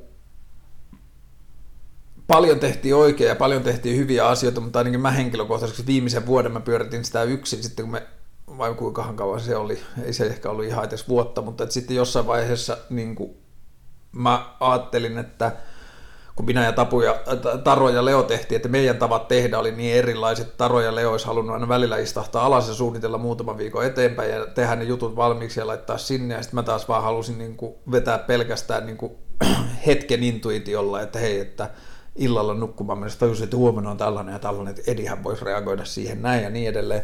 Ja sitten me huomattiin, että meidän tekemisen tavat ei oikein natsannut yhteen, me jossain vaiheessa niin kuin itse vaan stressiä helpottaakseni sanoin, että hei, tehdään niin, että jatkatte kahdestaan tai me jatkan yksin, ja sitten pojat tuli siihen tulokseen, että jatka vaan yksin, ja samaan aikaan kun tämä asiakas siirtyi mulle yksin, niin asiakkaan päässä Hartwallilla mun asiakas vaihtui, joten tapahtui liikaa muutoksia ja mä en ollut hyvä proikkari ja mä en pystynyt hoitamaan asioita, niin siinä tuli paljon pettymystä ja kaikkea tällaista, mutta sitten kone saatiin uudelleen toimimaan ja tehtiin hyviä asioita. Ja kun tarkastellaan kokonaisuutena sitä viimeistä vajaata kahta vuotta, mitä me tehtiin sitä, niin me saavutettiin kaikki mittarit, mitä meillä oli asetettu. Me moninkertaistettiin yhden lanseerauksen myynnit ja me onnistuttiin pitämään mark- asema niin tota laskevalla markkinalla ja bla bla bla, niin kuin taloudellisilla mittareilla meidän työ toimi ihan tosi hyvin. Ja me tehtiin ihan tosi siistejä juttuja. Me saatetaan olla ensimmäinen suomalainen brändi, joka on ostanut mainontaa amerikkalaisilta pornosaiteilta. Me ostettiin mainontaa, joka on itse asiassa edelleen siellä vuoden loppuun, niin semmoiselta suomalaiselta saitilta kuin apina.biz, johon liittyy sellainen hauska tarina, että kun me mentiin myyntipresentaatioon, aikoinaan kilpailutusvaiheessa, niin me sanottiin, että tämä seuraava slaidi sisältää saitin, jotka me halutaan esitellä, että jos tämä ei ole teille tuttu, niin älkää edes tutustuko, että uskokaa vaan, että nuoret viettää siellä paljon aikaa. Ja se on siis sellainen törkysaitti, joka kerää internetistä semmoisilla hassuilla algoritmeilla kuvia, ja niiden alle syntyy semmoista niin kuin jännää internetkulttuurikommentointia. Seuraavaan palaveriin, kun me mentiin sinne Hartwallille, niin niiden lakiosaston nainen sanoi, että joo, että sitten apida.bisistä, että tota, me sitten mentiin katsomaan, että nyt mä tiedän, mihin ne kadonneet leekopalikat joutuu, ja mä en olisi ehkä halunnut tietää. Ja siitä tuli semmoinen hauska juttu niin kuin siinä koko kulttuurissa, ja siihen syntyi heti siihen tekemiseen semmoisia hauskoja pohjavireitä, kun oli tämmöisiä vähän niin kuin ns-yhteisiä salaisuuksia. Mutta sieltä Apida.bisistä me ollaan ostettu tämän vuoden loppuun mainontaa. Siellä on 500 000 kävijää kuukaudessa, josta 400 000 tulee Suomesta, ja sen maino, niin bannerihinnat on ihan jotain naurettavan alhaisia, että jos sulla on mikään tuote, jonka kohderyhmä on tyyliin 16 tai 18 20-35-vuotiaat kaupunkilaiset miespainotuksella, niin siellä on kyllä niin halpaa mainontaa, että siinä ei mitään järkeä. Sitten me ostettiin amerikkalaisilta pornosaiteilta, jotka on tottunut myymään mainontaansa vain niin kuin pornoalan toimijoille ja tällaisille niin kuin puhelinseksipalveluille ja muille, niin me ostettiin RedTubesta mainontaa Suomi-kohdennuksella ja me saatiin jotain siis niin, kuin niin järjetön määrä silmäpareja, että me laskettiin jossain vaiheessa, että jos me oltaisiin ostettu se miltä tahansa suomalaisilta saiteilta se sama silmäparimäärä ja ottaa vielä huomioon, että jos se miettii pornosaitin kävijäkuntaa ja kohderyhmää, niin sehän on yksi yhteen energiajuoman kohderyhmän kanssa. Siis niin kuin, sehän on lähes täysin niin kuin päällekkäinen. Et tietenkin pornosaitilla on varmaan vähän enemmän naisia kuin energiajuomien käyttäjissä, mutta muuten. Niin ne hinnat oli jotain sellaista, että me laskettiin, että se olisi ollut varmaan 30 tai 40 kertainen kustannus, jos se sama kohderyhmä olisi yritetty saavuttaa suomalaisissa medioissa. Ja me tehtiin tosi paljon juttuja, ja niin kuin me tehtiin myös tosi paljon mainonnallisia juttuja, jotka lisäs ihmisten mielikuvissa mielikuvaa siitä, että tämä ed-energiajuoma on ihan ok, ilman että me myytiin niille yhtään mitään. Esimerkiksi viime, ei nyt tänä juhannuksena, vai viime juhannuksena, mulla oli pitkään poltellut mielessä semmoinen Eino Leinon runo, joka on yksi kauneimmista runoista, mitä mä tiedän, jossa siis mä en nyt pääse puhelimella nettiin, että mä voisin lukea sen, mutta siis se on, se on semmoinen, että, että, että siinä se sanoo, että sillä on mittumaari. Ja sitten se sanoo siitä, että vaikka minä silloin itkenkin, niin siellä on sateenkaari ja niin edelleen. Se on tosi tosi kaunis runo, etsikää se, osaatte käyttää Googlea. Niin sitten se oli ollut mulla tosi kauan mielessä, se oli aina tullut mun juhannuksena mieleen, mä olin itse laittanut sen tosi monena vuonna Facebookissa, niin kuin Facebook-statukseksi vaan juhannusaamuna, ja sitten mä ajattelin, että tehdään sama. Me etittiin sellainen kaunis kuva aurinkolaskusta suomalaisessa järvimaisemassa, oli yksi mun vanha filmikuva, sitten me laitettiin taas tämä alussa mainittu valkoinen teksti valokuvan päälle, me laitettiin se runo siihen päälle, ei Ed-logoa missään, ei mitään selitystä minnekään, me laitettiin vain se Edin Facebook-seinälle ilman minkäänlaista saatetta, se oli kaunis mainos, maisemakuva, jossa oli tämä Eino Leinon runo, ja sitten me ostettiin sille näkyvyyttä, ja sitä jaettiin ihan sikana. Ja sille, niin kuin se, se, se sai niin kuin ihan sairaat määrät interaktiota.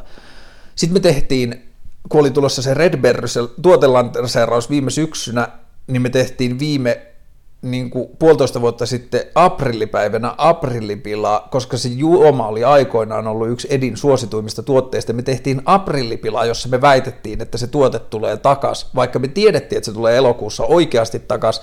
Me tehtiin aprillipila, jonka me annettiin kerätä vuorokauden ajan ihan sairaat määrät tykkäyksiä ja fiilistelyjä, kunnes jotkut alkoi laittamaan, että vittu, jos tämä on aprillipila, niin mä en enää ikinä koske Ediin ja niin edelleen. Ja sitten me laitettiin seuraavana aamuna vaan, että hitto te olette helppoja, että eikö kukaan muistanut, että on aprilli. Me saatiin ihan sairas määrä interaktiota siitä ja se varmasti jäi tosi monille mieleen. Sitten me tehtiin semmoisia niin tota Jeesus-julisteita, me kopioitiin se fontti ja estetiikka kokonaan niistä kaupungilla olevista Jeesus tulee, oletko valmis julisteista, ja laitettiin siihen, että tota, nyt se tulee, oletko valmis, ja autoita ovat janoiset, jotain tällaisia. Ne oli sellaisia Jeesusjulisteen näköisiä, ja sitten kun meni lähellä, niin siellä alhaalla luki ihan pienellä, että Ed Redberry nyt kaupoissa. Niiden mediatila oli ilmanen, me ostettiin yhdeltä julisteenlevittäjältä ne, että laita puhelinpylväisiä muihin, mihin Jeesus-julisten laittajat laittaisi. Niin me saatiin niin kuin il, niin kuin periaatteessa käytettiin ilmaiseksi kaupunkitilaa siihen, sitten yksi hienoimmista oli se, että Ylilauta oli ottanut screenshotin meidän pornosivulla olevasta bannerista ja jakanut sen omissa medioissaan sille, että ilmeisesti tämä on vielä oikea mainos, että vittu miten aitoa. Ja me tehtiin semmoisia mainoksia, että ne näytti niin kuin pornosivujen bannerilta, että ne oli paskalaatuisia jbekkejä, jossa oli huonosti tehdyt suomennokset ja vaimosi ei saa koskaan tietää ja ota, kylmä, niin kuin, ota musta kylmä käteesi nyt ja niin kuin siis semmoista niin kuin ihan täysin sitä pornokulttuurista tulevaa läppää. Joka tapauksessa sitä oli ihan superkiva tehdä, ja se niin kuin todisti, että mainonnan tekeminen voi olla kivaa, se voi olla vastuullista, se voi olla niin kuin inspiroivaa ja kaikkea tällaista. Mutta henkilökohtaisesti mä en yhtään sano, että me oltaisiin oltu asiakkaalle, tai varsinkin loppuvaiheessa, kun se oli mun vastuulla, että me oltaisiin oltu asiakkaalle niin kuin hyvä tai miellyttävä tai helppo toimija, jonka kanssa on kiva tehdä, koska mä niin kuin olin ihan liian höveli ja huono siinä semmoisessa niin jutussa, mutta kyllä mun täytyy sanoa, että suomalainen yrityskulttuuri ja se tapa, miten asioita mitataan ja miten asiat toimii, tappo sen myös omalta osaltaan. Että niin kuin yhtäkkiä meillä piti olla kolme kuukautta eteenpäin Excelissä nähtynä kaikki jutut, miten ne tehdään ja mitä tulee milloinkin ulos. Ja eihän silloin synny semmoisia spontaaneja asioita. Jos sun pitää maaliskuussa miettiä juhannukseksi postausta, niin ei sulla tuu Einoleinen runo mieleen. Sä vaan mietit jotain semmoista Edi Juhannus, Edi Juhannus, Edi Juhannus, ja sit sä niin väkisin pakotat jotain sinne. Kunnes sitten juhannusaamuna sä voit herätä siihen, että ei hitto se Einoleinen runo, ja sit sä voit tehdä sen siitä. Ja niin kuin henkilökohtaisesti multa meni ihan täysin se tekemisen riemu siinä, että mä jouduin miettimään kolme kuukautta etukäteen, ja aina tietenkin on puhuttu siitä, että jos on julkaisukalenteri tiedossa, niin aina pitää yrittää niin kuin one up, että pitää yrittää nokittaa, että joka kerta kun on postaus menossa liveksi, niin pitää miettiä, voisiko olla joku parempi ja keksiä siihen parempia ja tehdä se kalenteri tarpeettavaksi. Mutta jos sulla on kiire tai sulla on vähän rahaa tai sun pitää keksiä niin kuin henkilökohtaisessa elämässä toimeentuloa, ja sitten sä tiedät, että siellä Excelissä on se joku sisältö, joka menee automaattisesti sinne, niin se on niin helppo vaan sanoa, että fuck it, antaa mennä. Mä oon tehnyt sen valmiiksi, mä oon sen kuvan, se on siellä ja automaatti julkaisee sen, miksi mä edes kyseenalaistin sitä, kyseenalaistaisin sitä. Ja sitten siitä kuolee se henki, siitä kuuluu, kuolee se impulsiivisuus, siitä kuolee se semmoinen niin tekemisen meno ja niin kuin näin. Ja mä en sano, että yritysten pitäisi toimia niin, mutta mä sanon, että yritykset vois toimia niin, ja siitä voi syntyä ihan todella kauniita asioita. Ja me ollaan saatu siis, niin kuin, en mä usko, että brändit saa semmoista palautetta, mitä Edi saa. Niin kuin, että Edin inboxiin on tullut tällaista ja tällaista palautetta, ja ihmiset, jotka on tiennyt mun tehneen Edia, on tullut sanomaan, että vittu mä oon katsellut sitä Edin meininkiä, että siellä on niin hyviä juttuja, ja, ja niin kuin, kaikkea sellaista, että, niin kuin, että ihmiset on oikeasti ottanut omakseen niitä asioita, ja se, että ylilauta jakaa sen sisällön, niin kuinka moni on puhunut siitä kaverilleen, jos ylilauta niin kuin laittaa sen kuvan ulos ja niin edelleen.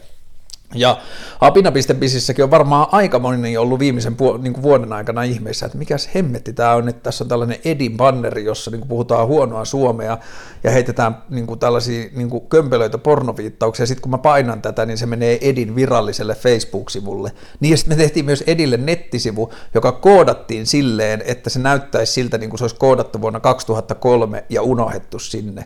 Että mä etin koodarin, joka on ollut superhyvä koodari 2003, että koodaa se samalla lailla ja samalla ohjelmilla, että jos joku koodari menee source-koodiin, niin siellä löytyy ne kaikki asiat, mitkä oli siihen aikaan ominaisia, ja sitten se saitti näyttää kömpelösti sillä 2003 ja niin edelleen, ja sittenkin tuli tosi hauska. Ja siis niin kuin, että meillä oli paljon se niin kuin tilaa tehdä asioita, ja me tehtiin paljon hyviä asioita, ja se oli niin kuin kivointa mainostekemistä, mitä mulla on ollut. Ja nyt kun se loppuu, niin nyt mä pystyn katsomaan kaikkea sitä taaksepäin. Mä ymmärrän, että en mä kyllä ehkä halua mainosmaailmaa enää ikinä takaisin. Öö, se mainostoimisto, minkälaisena se mulle näyttäytyi silloin nuorena 97-98 torniosta katsottuna, oli Hell 13 taivaan alasena, jos oli Ale Laura, jos se Riku Pihlanto ja kaikki noin, ja sitten oli Typo 97, se, tai semmoinen näyttely, jonne oli kerätty parhaat flyerit ja julisteet ja muuta, niin se oli niinku täynnä semmoista intoa ja palavaa intoa, noin teki Fantalle sen semmoisen erkkikampanjan, jossa mä kuulin, mä en muista ketkä sen teki, että ne otti niin tota, hart, ei kuka sitä Fantaa nyt silloin Suomessa tekikään, varmaan joku Sinerpykov, että ne otti niiltä mainosrahan, otti paskan tuommoisen videokameran mukaan, lähti Espanjaksi kahdeksi viikoksi polttaa pilveä ja tyyli viimeisenä kahtena päivänä kuvasi sen verran videomatskua, että ne sai tehtyä niistä jotain tyhmiä erkkijuttuja. Se oli vielä erkki kahdella seellä muistaakseni, jolla oli nettisivu ja se oli niin kuin, Siis ihmiset teki sitä siksi, koska se oli kivaa ja ne oli innoissaan siitä. Ja nyt kun mä, mä en ole ikinä ollut, siis mä en ole ikinä ollut mainostoimistossa töissä. Joo, mä olin siellä pikkumainostoimistossa silloin, jossa mä kävin niin kuin housukintussa vastaamassa puhelimeen, ja mä oon ollut Satama Interactivella ja mä oon ollut Luksuksella, mutta ei ne ollut mainostoimistoja. Se yksi oli niin pieni, että sitä ei voi laskea mainostoimistoksi, ja ne muut oli digitoimistoja. Niissä ei ollut sitä mainostoimiston niin kuin henkeä poltetta ja sitä semmoista ongelmanratkaisua. Se ongelmanratkaisu oli paljon enemmän teknistä kuin luovaa. Ja mutta mä oon tehnyt, mä oon tehnyt sekin kanssa, jolta mä itse asiassa jouduin niin kuin siis lähes oikeustoimiin. Mä olin just alkanut yrittäjäksi ja tein niille monta kuukautta duunia ja sitten ne yhtäkkiä ilmoittaa, että hei, meidän toimari, joka meiltä irtisanoi, me ollaan niin vihaisia sille toimarille, että me ei haluta maksaa mitään sen tilaamia laskuja, että mitään mitä se on tilannut siltä, sulta ei hyväksytä. Ja mulla oli joku kahdeksan tonnia siellä rahaa sisällä ja niin kuin, mä olin antanut koko syksyni sillä yhtäkkiä mitään maksaa. Mä joudun, niin kuin, mä oon yksin ja mun vastaan tulee niin kuin sekin koko sen firman, niin kuin jonkun lakiosaston, tai niin kuin, en mä tiedä, onko ne niiden lakifirmasta vai mistä, niin sellainen 60 mies ja 40 mies puvut päällä tuijottamaan vihaisesti silmiin. Ja, niin kuin siis ihan uskomatonta meininkiä, niin kuin todella todella röyhkeää, törkeää meininkiä. Sitten mä oon tehnyt 358 kanssa, jossa on, niin kuin, ja sitten nämä kaikki muut toimistot, niin mulla on ollut kyllä niin kuin aina todella hyvä ja miellyttävä tehdä 358 ja taivas ja. Nyt niin kuin tällä ei ole ehkä merkitystä, koska mä en nyt muista kaikkea, mutta mä oon tehnyt varmaan seitsemän, kahdeksan ison suomalaisen mainostoimiston kanssa töitä ja nähnyt niitä tosi läheltä, plus lisäksi mulla on hirveästi ystäviä tuttavia ja niin kuin, fiksuja ihmisiä ja niin kuin, intohimotekijöitä ja niin kuin, hyviä tekijöitä ympäri mainostoimistoja, mutta kun mä katson mainostoimistojen nykytoimintaa, niin se kaikki, mitä mä sanoin niistä lehtitaloista aikaisemmin, pätee aika paljon myös niihin mainostoimistoihin. Niistä mainostoimistoista on niin kuin, tullut itseään syöviä koneita, jolla on joka kuukausi meidän running rate on tämän verran. Meillä menee joka verran tämän verran kuluihin. Meillä on näin paljon seinäkuluja, meillä on näin paljon henkilöstökuluja, meillä on näin paljon niin kuin henkilöstöetukuluja ja niin edelleen. Meidän on pakko pitää tämä laiva pinnalla. Ja lisäksi meillä on tämä niin kuin, helvetin iso niin kuin, K-City Market tai mikä tahansa vähittäiskauppaketju, jolle pitää tehdä 17 niin kuin, sivumainosta viikossa ja sitten pitää tehdä näin monta pikkumainosta ja sitten pitää tehdä näitä hyllyroikkoja niin ja sitä niin kuin semmoista niin kuin administratiivista, semmoista niin kuin, niin kuin ne Edin Excel-taulukot, niin sitä työtä on niin sairaasti. Ja sitten sitä jengiä palkataan vaan sinne, että tuu tekemään, että tossa, tuolta toisesta päästä tulee tuommoinen tiedosto, ota sieltä aina alin rivi ja tee se pois. Ja se on semmoista, niin kuin, että Ja sittenhän on tullut helvetin hyvin rasvattu kone. Ja mainostoimistoista on tullut semmoisen, niin kuin, se on mulle ihan supervieras maailma, ja mä en ymmärrä siitä yhtään mitään, mutta niin kuin pankkiiriliikkeet ja lakiasiantoimistot ja semmoista, että se on vaan niin kuin business. Mä en sano sitä, että kun mainostoimistot, nehän parhaimmillaan on myös tosi hyviä bisneksiä, mutta kun niissä tuntuu, että niissä ei enää mitään muuta merkitystä, niillä ei enää mitään muuta tavoitteita kuin olla se business.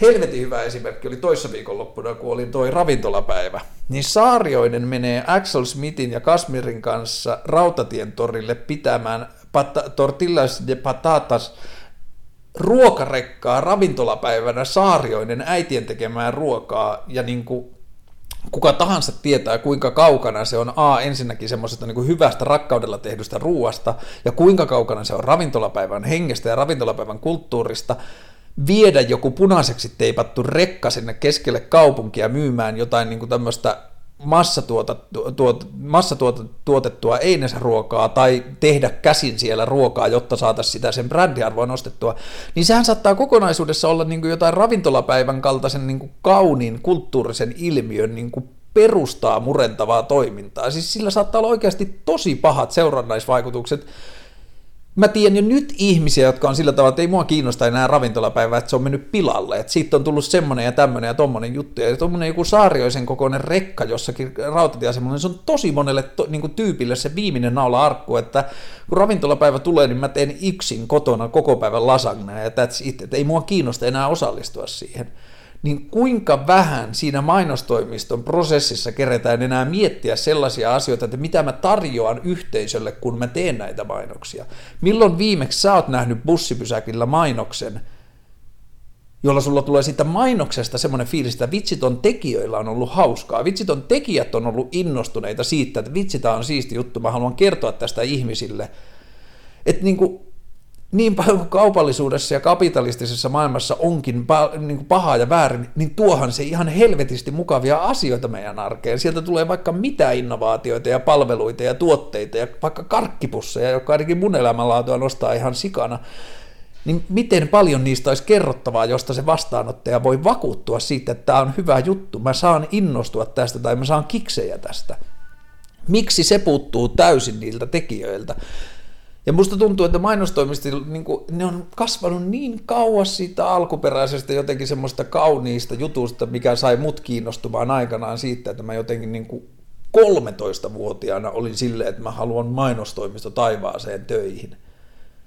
Ja mä, mun on hankala kuvitella, että kukaan skidi ajattelee tällä hetkellä niin. Ja, ja jos kukaan skidi niin kuuntelee, niin mä myös sanon, että älä ajattele niin, älä mene mainostoimistoon töihin. Mainostoimisto, niin kuin, Mainostoimistot tekee nykyään rahaa, ei sitä, mitä mun mielestä mainostoimiston alkuperäinen tehtävä on. Mainostoimiston alkuperäinen tehtävä on edistää sen asiakkaiden liiketoimintaa. Mainostoimiston tehtävä on tehdä maailmasta parempi paikka sillä tavalla, että se pyrkii toimimaan vastuullisesti ja moraalisesti oikein, tuottamaan yhteisöön myös hyviä juttuja. Jos ajatellaan internetin aikakautta, niin se ei ole, niin kuin ikinä ei ole ollut näin helppoa kuin nyt tuottaa ihmisille niin kuin hyödyllisiä palasia niiden elämään, oli sitten kyse viihteestä tai palveluista tai ongelmanratkaisusta, niin kuin kutsuplussista tai tällaisista.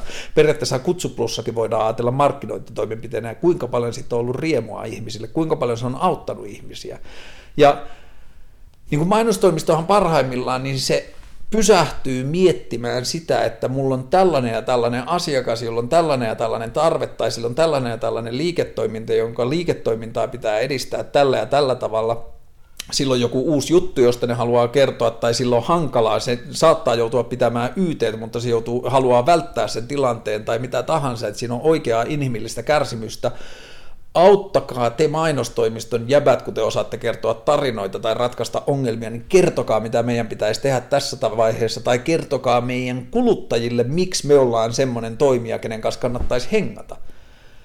Ja silloinhan se, miten mainostoimistot on oppinut viime vuosina sitä ajattelemaan, no meillä on täällä, meillä on täällä tämä digiosasto, että tehdään uusi nettisaitte tai kamppi, sitten meillä on mediaostot kunnossa, meillä on kato mediatoimiston kanssa sairaan hyvät suhteet, että me saadaan ostettua bannereita halvalla, että tehdäänkö tämmöinen kamppis, tai pitäisiköhän teille tehdä ehkä brändiuudistus, että meillä on tämmöinen suunnitteluosasto, meillä on helvetin hyviä graafikkoja, ja meillä on tämmöinen fontintekijä, niin tehdään teille tällainen uusi logo, että me saadaan freesattua teidän ilme, niin, yrity, niin ihmiset muistaa teidät uudelleen, ne tarjoaa vaihtoehtoja, jotka on niiden liiketoiminnan kannalta järkevää, kun meillä on nämä työkalut, kun ainoa työkalu on vasara, kaikki ongelmat rupeaa näyttämään nauloilta. Tai kaikkia ongelmia rupeaa niin kuin, tarkastelemaan sillä näkökulmalla, mihin niin kuin, omat työkalut pakissa sopii. Ja eihän se ole niin kuin, eihän silloin ole mitään tekemistä sen asiakkaan tai sen, niin kuin, sen yleisen ongelman ratkaisemisen kanssa, koska se ratkaisuhan saattaa olla se merirosvoteemaiset bileet, tai se saattaa olla se niin kuin Jenkeissä kävi joskus 90-luvun loppupuolella. Starbucks meni, tai vai oliko 90-luvun alkupuolella, tämä on no tämä tarina, mutta Starbucks meni mainostoimisto ja sanoi, että heillä on ongelma, että kun he haluaa olla hyvän kahvin paikka ja heillä työntekijät ei viihdy. Että he, just kun ne saa niin kuin opetettua, että kun heillä oli alussa kulttuuri, että meille tuli töihin baristoja ja ihmisiä, jotka oli innoissaan kahvin tekemisestä, niin ne ei pysy, mutta nyt me ollaan saatu uusia ihmisiä, jotka me saadaan koulutettua niin, että niistä tulee hyviä kahvintekijöitä, ne on innoissaan siitä, ne suhtautuu intohimolla siihen kahviin, mutta ne ei pysy meille. Auttakaa meitä tekemään jonkunlainen kampanja tai muu, että me saadaan rakennettua sitä työntekijöiden viihtyvyyttä töissä, että ne pysyy pidempään töissä ja niistä tulee hyviä kahvintekijöitä. Että auttakaa meitä luomaan se kulttuuri. Mainostoimisto vetäytyi kammionsa miettimään ja palasi takaisin ja työnsi takaisin pöydän yli heille annetusta budjetista leijonan osan ja sanoi, että me otetaan tänne tämän verran tästä konsultaatiofiitä päälle, mutta viekää tämä raha ja palauttakaa se työntekijöille, nostakaa niiden tuntipalkkoja, käyttäkää se koko budjetti siihen, että niiden tuntipalkat nousee, niillä on parempi fiilis työssä kuin työnantaja pyytämättä ja yllätyksenä nostaa tuntipalkkaa ja teistä tulee varten otettava kilpailija esimerkiksi sille, että ne alkaisi itse yrittäjäksi ja saisi sen katteen kokonaan itselleen tai menisi kaverilleen töitä tai mitä tahansa. Ja niin toimittiin ja se niiden työntekijöiden viihtyvyys saatiin nostettua ihan uudelle tasolle. Ja ei moderneilla mainostoimistoilla Suomessa ainakaan ole varaa tehdä tuollaisia ratkaisuja, kun on se kone, joka pitää ruokkia. Ja siksi mä sanon teille niin kuin nuoret mainonnan tekijät tai ihmiset, jotka on kiinnostuneita ongelmanratkaisuista tai tarinankerronsta, älkää menkö sinne mainostoimistoihin töihin, perustakaa omat. Tai tehkää kavereiden kanssa niitä juttuja. Mä oon niin tyytyväinen, kun mä näen nuoria tyyppejä nyt, jotka perustaa tuotantoyhtiöitä ja sen sivuun levyyhtiön ja rupeaa järjestämään klubeja ja muuta, että ne ei niin kuin anna sen kehikon, minkä sisällä ne toimii, niin ne ei anna sen määritellä sitä, mitä ne tekee, vaan ne pyrkii tekemään sen, mikä tuntuu järkevältä siinä tilanteessa ja mikä on kaikista kivointa ja tuntuu hyödyttävän kaikkia yleisesti, kun mainostoimistoista tulee koneita, jotka niin kuin kahlitsee sitä enemmän kuin antaa mahdollisuuksia. Ja mä rakastan mainosmaailmaa tietyllä tavalla, mutta mä rakastan sitä myös niin paljon, että mä toivoisin, että se kuolisi ja aloittaisi jotenkin polkunsa uudelleen, koska niin kuin, en mä halua olla tollasen niin kuin jotenkin sen nykytekemisen kanssa missään tekemisessä. Ja siksi kävi hyvä, säkä, että pääsee nyt tekemään telkkaria, ja sitten jos telkkari loppuu, jos mä en onnistu siinä, niin sitten mä yritän vaan taas alkaa hengaamaan yritysten kanssa, että voidaanko me jollakin tavalla miettiä, millä tavalla teidän yritys voisi toimia paremmin. Voidaanko me keksiä jotain, miten toisitte vastuullisempia tai voidaanko me keksiä jotenkin niin, että toiste tehokkaampia, tai voidaanko me keksiä jotain, että niin kuin ihmiset saisi tietää teidän asioista paremmin, että mennäänkö me, niitä, niin kuin mennäänkö me juttelemaan niiden ihmisten kanssa tai mitä ikinä, että se on niin sairaan kivaa, se ongelmanratkaisu on parasta, mitä mä tiedän. Niin kuin, että sen kantrilevyn tekeminen ja sen rekkakiekon laittaminen siihen CD-levyn päälle, ja sitten kun se osuu siihen, niin se onkin saman kokoinen, niin ei ole mitään niin kivaa. Ja silloin kun sitä pääsee tekemään vapaasti, niin sitä voi tehdä joka päivä ja herätä joka aamu siihen, että mä saan tänään etsiä taas jonkun uuden kiekon, joka sopii siihen CDC ja niin edelleen. Ja se on, se on kyllä parasta, mitä mä tiedän. Ja se on, niin kuin, se on ongelmanratkaisua ja tarinankerrontaa. Ja nyt mä pääsen telkkarin tekemään sitä jälkimmäistä. Pääsen tekemään sitä tarinankerrontaa, joka on ihan superkivaa. Parhaassa tapauksessa mä pääsen tekemään myös ongelmanratkaisua. Jos ajatellaan John Oliveria, niin kyllähän se tekee myös ongelmanratkaisua sen tarinan kerronnan lomassa. Mutta sitten kun mä opin tekemään sitä telkkaria, mulla pääsee, niin kuin menee enää vaan vaikka neljä päivää viikossa sen yhden ohjelman tekemiseen, tai kolme, tai kaksi, tai kaksi ja puoli, niin sitten mulla on taas aikaa miettiä, että millä tavalla mä voin auttaa jotain muuta ja tota, toivotaan, että siihen ei, niin kuin, että saisi pidettyä vaan sen verran enää pinnan alla, että olisi toimeentulo turvattu, että ei ikinä tarvitsisi mennä siihen mainostoimistoon töihin, jossa se oma paikka määrittää sen, mitä saa tehdä ja mitä saa ehdottaa, koska se on niin kuin pahinta nyrkkiä, niin kuin myrkkyä, mitä nuorelle ihmiselle voi antaa että anteeksi vaan, mutta sä oot graafikko ja sä oot tässä palaverissa nyt ottamassa briefiä vastaan, että meitä ei nyt kiinnosta se niin kuin idea, mikä sulla on tähän, kun meidän pitää saada tämä homma tässä, että tässä on niin paljon kaikkea muuta. Ja se on niin kuin ikävintä, mitä voi tapahtua. Ja Älkää vaan menkö siihen, se on teistä kiinni. Keksikää jotain muuta.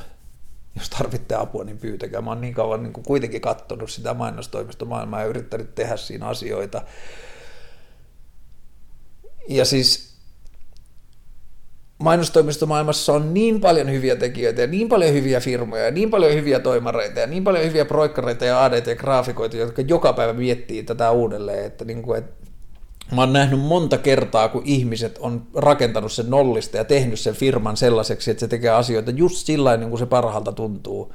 Mutta jos sä oot nuori ihminen ja sä meet uutena tekijänä sinne, niin mä en sano, etteikö sitä mainostoimistomaailman näkemisestä on hyötyä, koska se niin kuin antaa ihan sikana inspiraatiota ja sä ymmärrät, miten se toimii ja sä ehkä ymmärrät myös, miten sä et halua tehdä, mutta älä rakastu siihen rahaa liikaa, älä rakastu siihen toimeentuloon liikaa, älä rakastu siihen niin kuin helppoon arkeen ja iPhone 6 liikaa, että sä et uskalla lähteä siitä pois, koska sit se syö sisäänsä. Sitten kolme vuotta myöhemmin sä huomaat vaan, että voi paska, että nyt on torstai, mun pitää perjantaiksi keksiä siihen Saarioisen preseen joku idea, ai niin, sunnuntaina on ravintolapäivä, laitetaan vaan ra- ruokarekka jonnekin ja tehdään vähän parempaa ruokaa ravintolapäivässä Saarioisen reka alle ja sitten niinku asiakas varmaan dikkaa, kun se viimeksi sanoi, että ravintolapäivä on parasta, mitä tapahtunut. Ja sitten vaan menette torstaina himaan ja olette silleen, että no mä ratkaisin sen niin, niin tota, Saarioinen jutun, että hyvä minä.